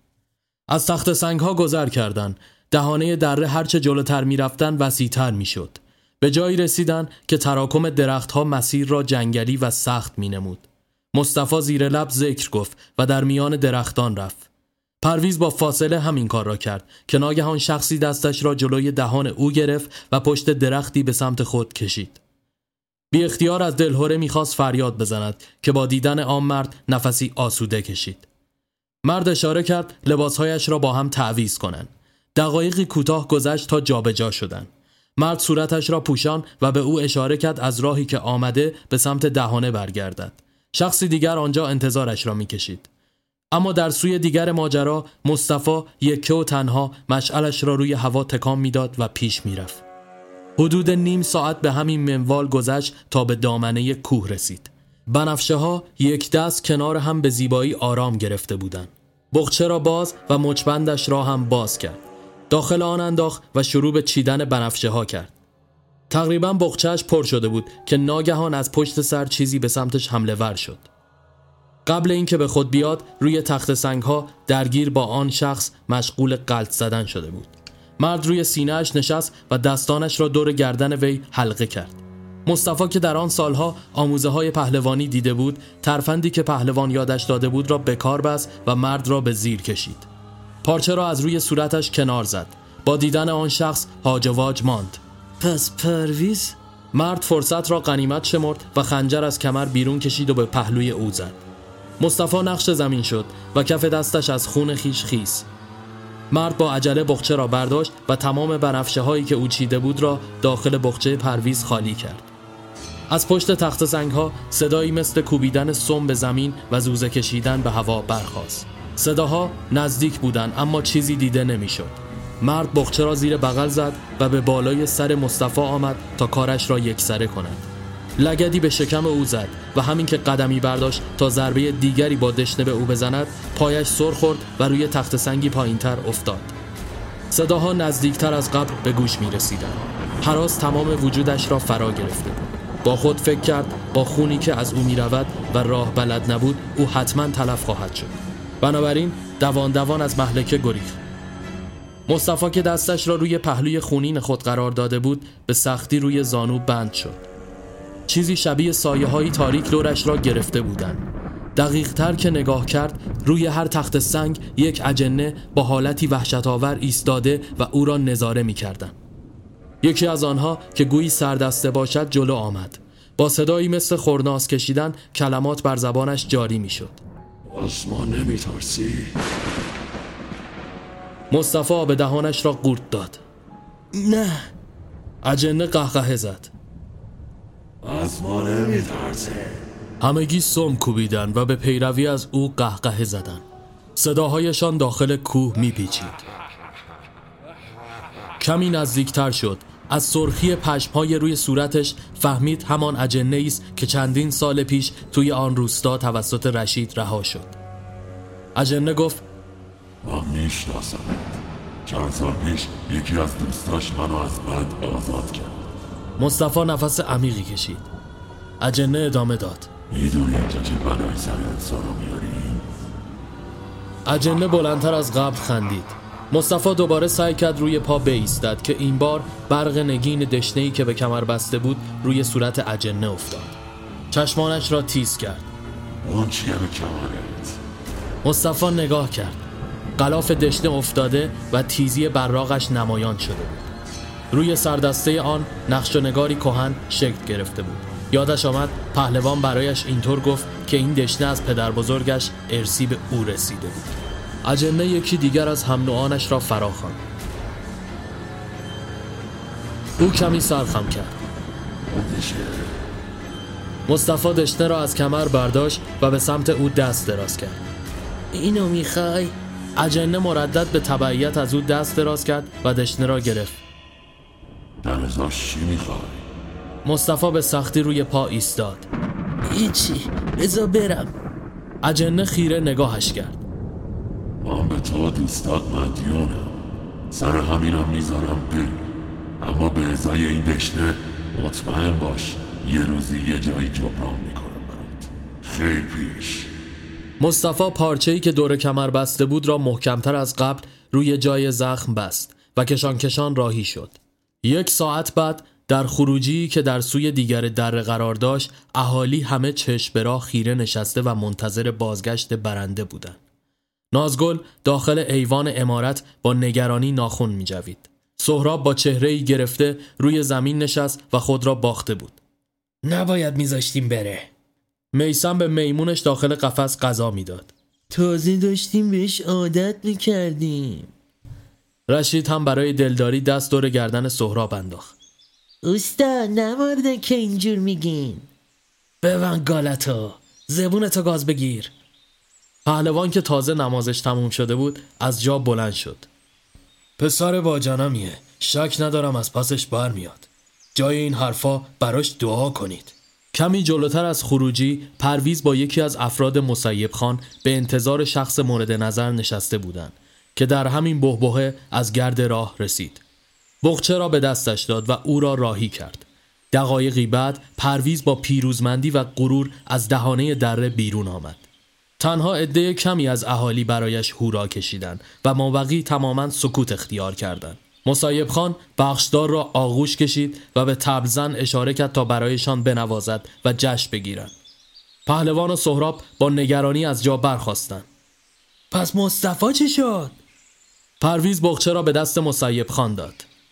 مسیب خان با دیدن بخچه پر از بنفشه دستی به شانه پرویز زد مبارک باشه نازگل روی دوزانو حقق کنان نشست و ناامیدی تمام وجودش را فرا گرفت مچبند مصطفی از داخل بخچه بیرون روی زمین افتاد. پهلوان آن را برداشت. صبر کنید. این مچبند مصطفی است تو بخچه تو چی کار می‌کنه؟ رنگ از رخسار پرویز پرید و به تته پته افتاد. پهلوان با عصبانیت شانه هایش را تکان داد. با تو هم. بخشدار دست پرویز را گرفت و به سوی خود کشید. ولش کن مردک. ناگهان از دهانه دره مصطفی غرق در خون و تلو تلو خوران با دست خالی از راه رسید. مسیب خان چپ چپ به افرادی که فرستاده بود نگاه کرد. آنها هم حیران به او خیره شدند. مصطفی خودش را داخل آغوش پهلوان انداخت و با حالتی نیمه هوش سعی کرد با او صحبت کند. سهراب به سمتشان دوید. چی شده؟ چرا خونی مالی شدی آخه؟ نازگل دوان دوان خودش را به او رساند. خدا مرگم بده. چی به روزش آوردن؟ اهالی دورش را گرفتند مصطفی با انگشت اشاره پرویز را نشان داد. نازگل نگاه خشمگینی به او کرد و فریاد زد. متقلب. پهلوان نره زد. این جرزنیه نامردیه. اهالی همه یک صدا تکرار کردند. مسیب خان که قافیه را باخته می‌دید به افرادش اشاره کرد پرویز را از آن صحنه دور کنند. مردم با عصبانیت چوب بلند کرده و درخواست محاکمه پرویز را داشتند. بخشدار به چند نفر همراهشان اشاره کرد که ماشینهایشان را به در پشتی ببرند تا از آنجا از محلکه بگریزند. خشم اهالی هر لحظه بیشتر و بیشتر می‌شد. حتی تیرهای هوایی تفنگدارها هم آرامش را برقرار نکرد. مصایب خان به ناچار به ایوان امارت رفت و از آن بالا فریاد زد.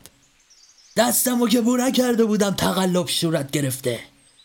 این یعنی برنده این پسر جوونه اهالی این بار یک صدا هورا کشیدند نازگل صدا زد طبیب بیارید مصطفی کاملا از هوش رفت یکی دو روز بعد زخم مصطفی به مرور التیام یافت و مسیب خان که از ته دل رضایت نداشت هر سنگی که می‌توانست جلوی پایشان انداخت اما مشکلات یکی پس از دیگری مرتفع می‌شد. در نهایت مدتی بعد همانجا با نازگل وصلت کردند.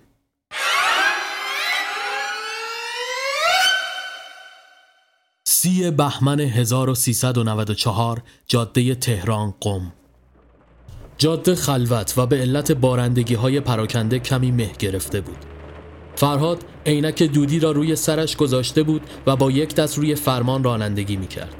فاطمه کنارش و محسن روی صندلی عقب نشسته بودند. با فاصله دایی یونس با پژوی سرمه رنگش آنها را همراهی می‌کرد. محسن با گلایه گفت حالا با شیراز رفتن ماجرا درست میشه؟ اصلا شاید آقا جون زنده است. تو رو خدا تو یکی دیگه از اینی که هستیم گیجترمون نکن. بدبختی بیبی هم آلزایمر داره. چیزی یادش نمیاد. بلکه یه نشونی چیزی می‌گرفتیم. ای بابا نشونیه چی؟ من خودم از آقا جون پرسیدم کجا میری؟ گفت بدرقه یه دوست. بند خدا خبر نداشت عجلش فرا رسیده وای لعنت خدا بر دل سیاه شیطون. محسن یه دقیقه هم شده زبون به دهم بگیر. دقایقی به همین منوال گذشت که گوشی فرهاد زنگ خورد. الو جانم سیما تویی؟ نه عزیزم چیزی نیست فعلا. تو جاده ایم. آره آره پشت فرمونم. دیگه چیه؟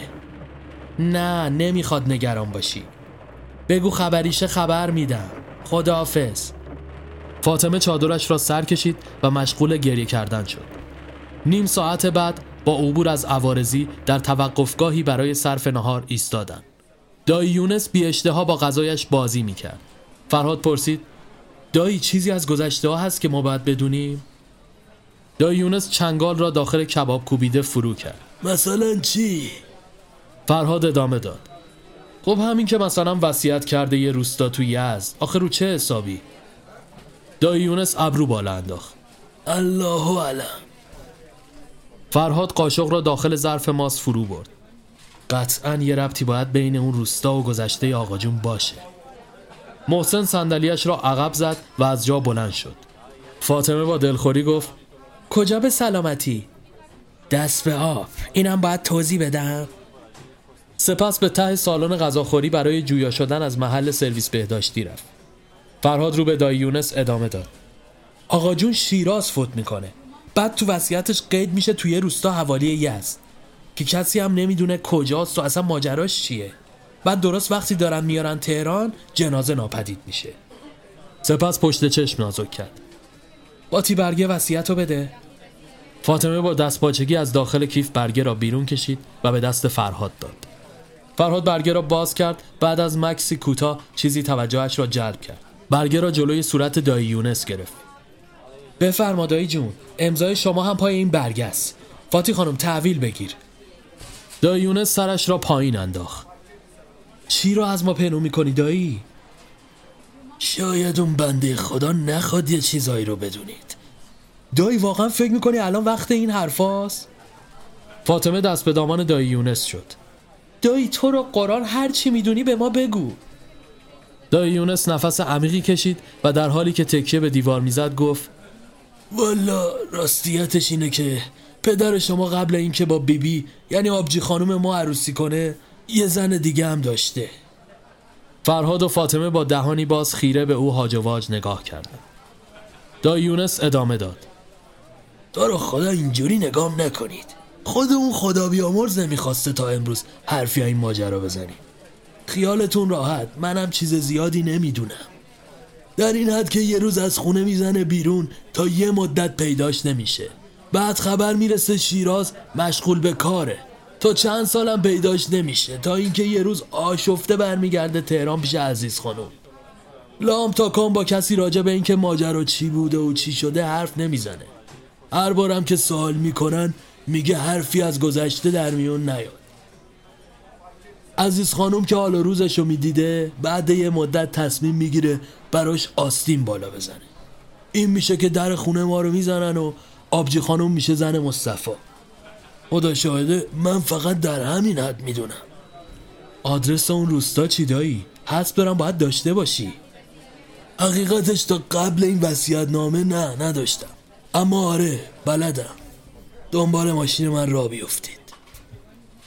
محسن که تازه از مسترا برگشته بود از همه جا بیخبر پاکت سیگارش را از روی میز برداشت و دنبال آنها راهی شد 18 آذر 1338 روستای آقکلا حوالی یز حدود هشت ماه از عروسی آنها میگذشت بخشدار که دل خوشی سر ماجرای اتفاق افتاده از مسیب خان نداشت بسیاری از امتیازها را از وی سلب می کرد.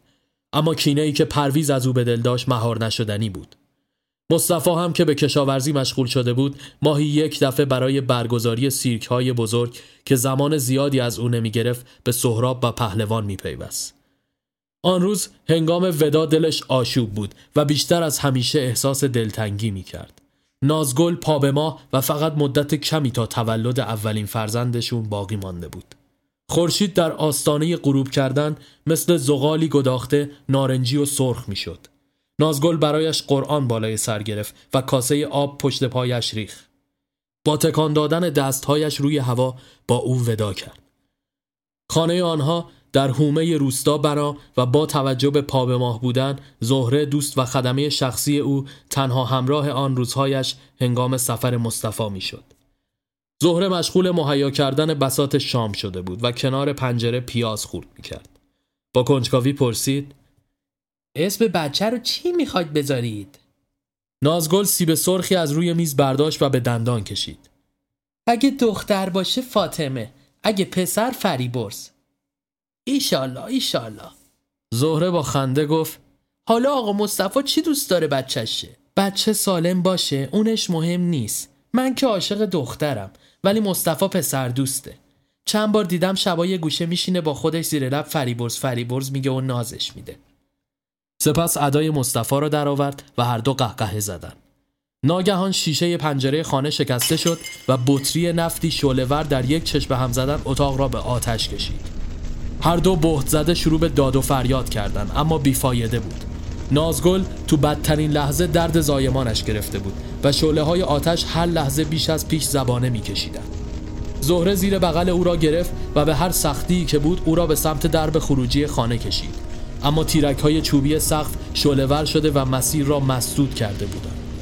با توجه به فاصله آنها تا روستا کمی طول کشید تا اهالی که نزدیک آنجا بودند خود را به محل برسانند. در نهایت از میان شعله های آتش در آخرین لحظه که سقف خانه فرو میریخ با کمک زهره نازگل را از زیر چوب و آتش بیرون کشیدند اما زهره اسیر شعله ها شد از شدت درد و شرایط سخت موجود بچه سالم به دنیا آمد اما نازگل جام به جانافرین تقدیم کرد.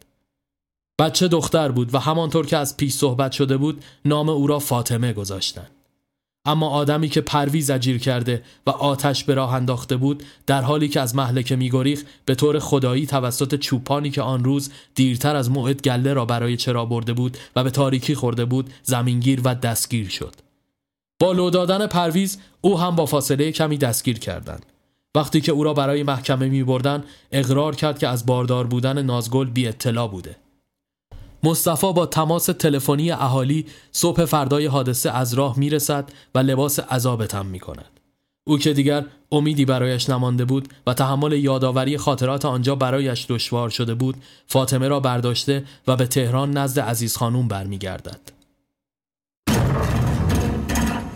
سی بهمن 1394 قبرستان آخکلا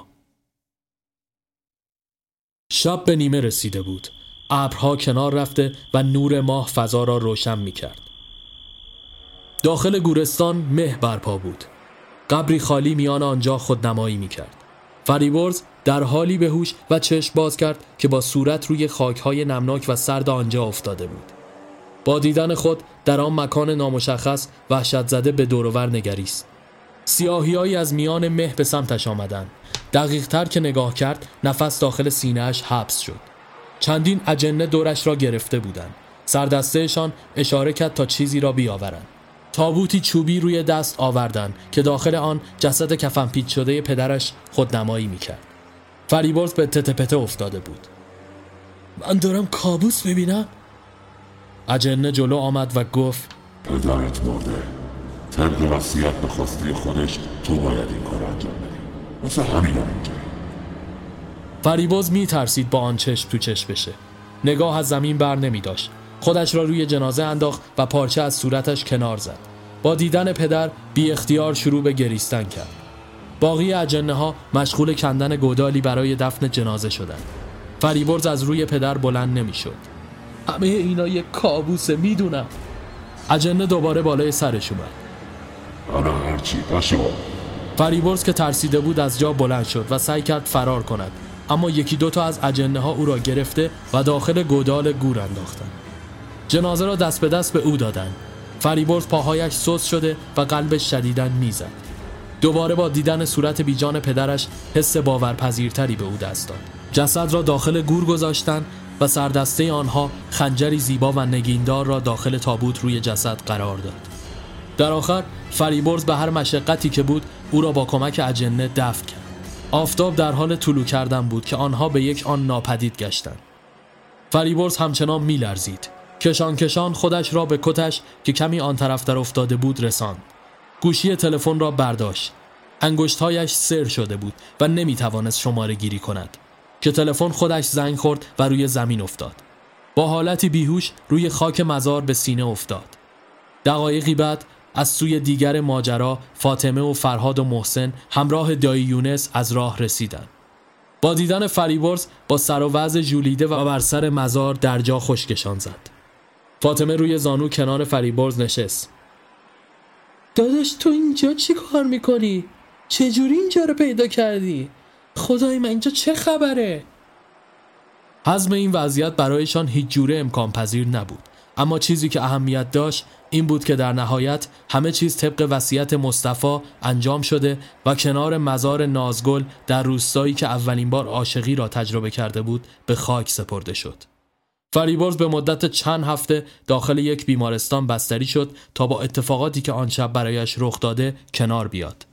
دایی یونس هم هیچ وقت از اینکه فاطمه فرزند بیبی نیست با او صحبتی به میان نیاورد.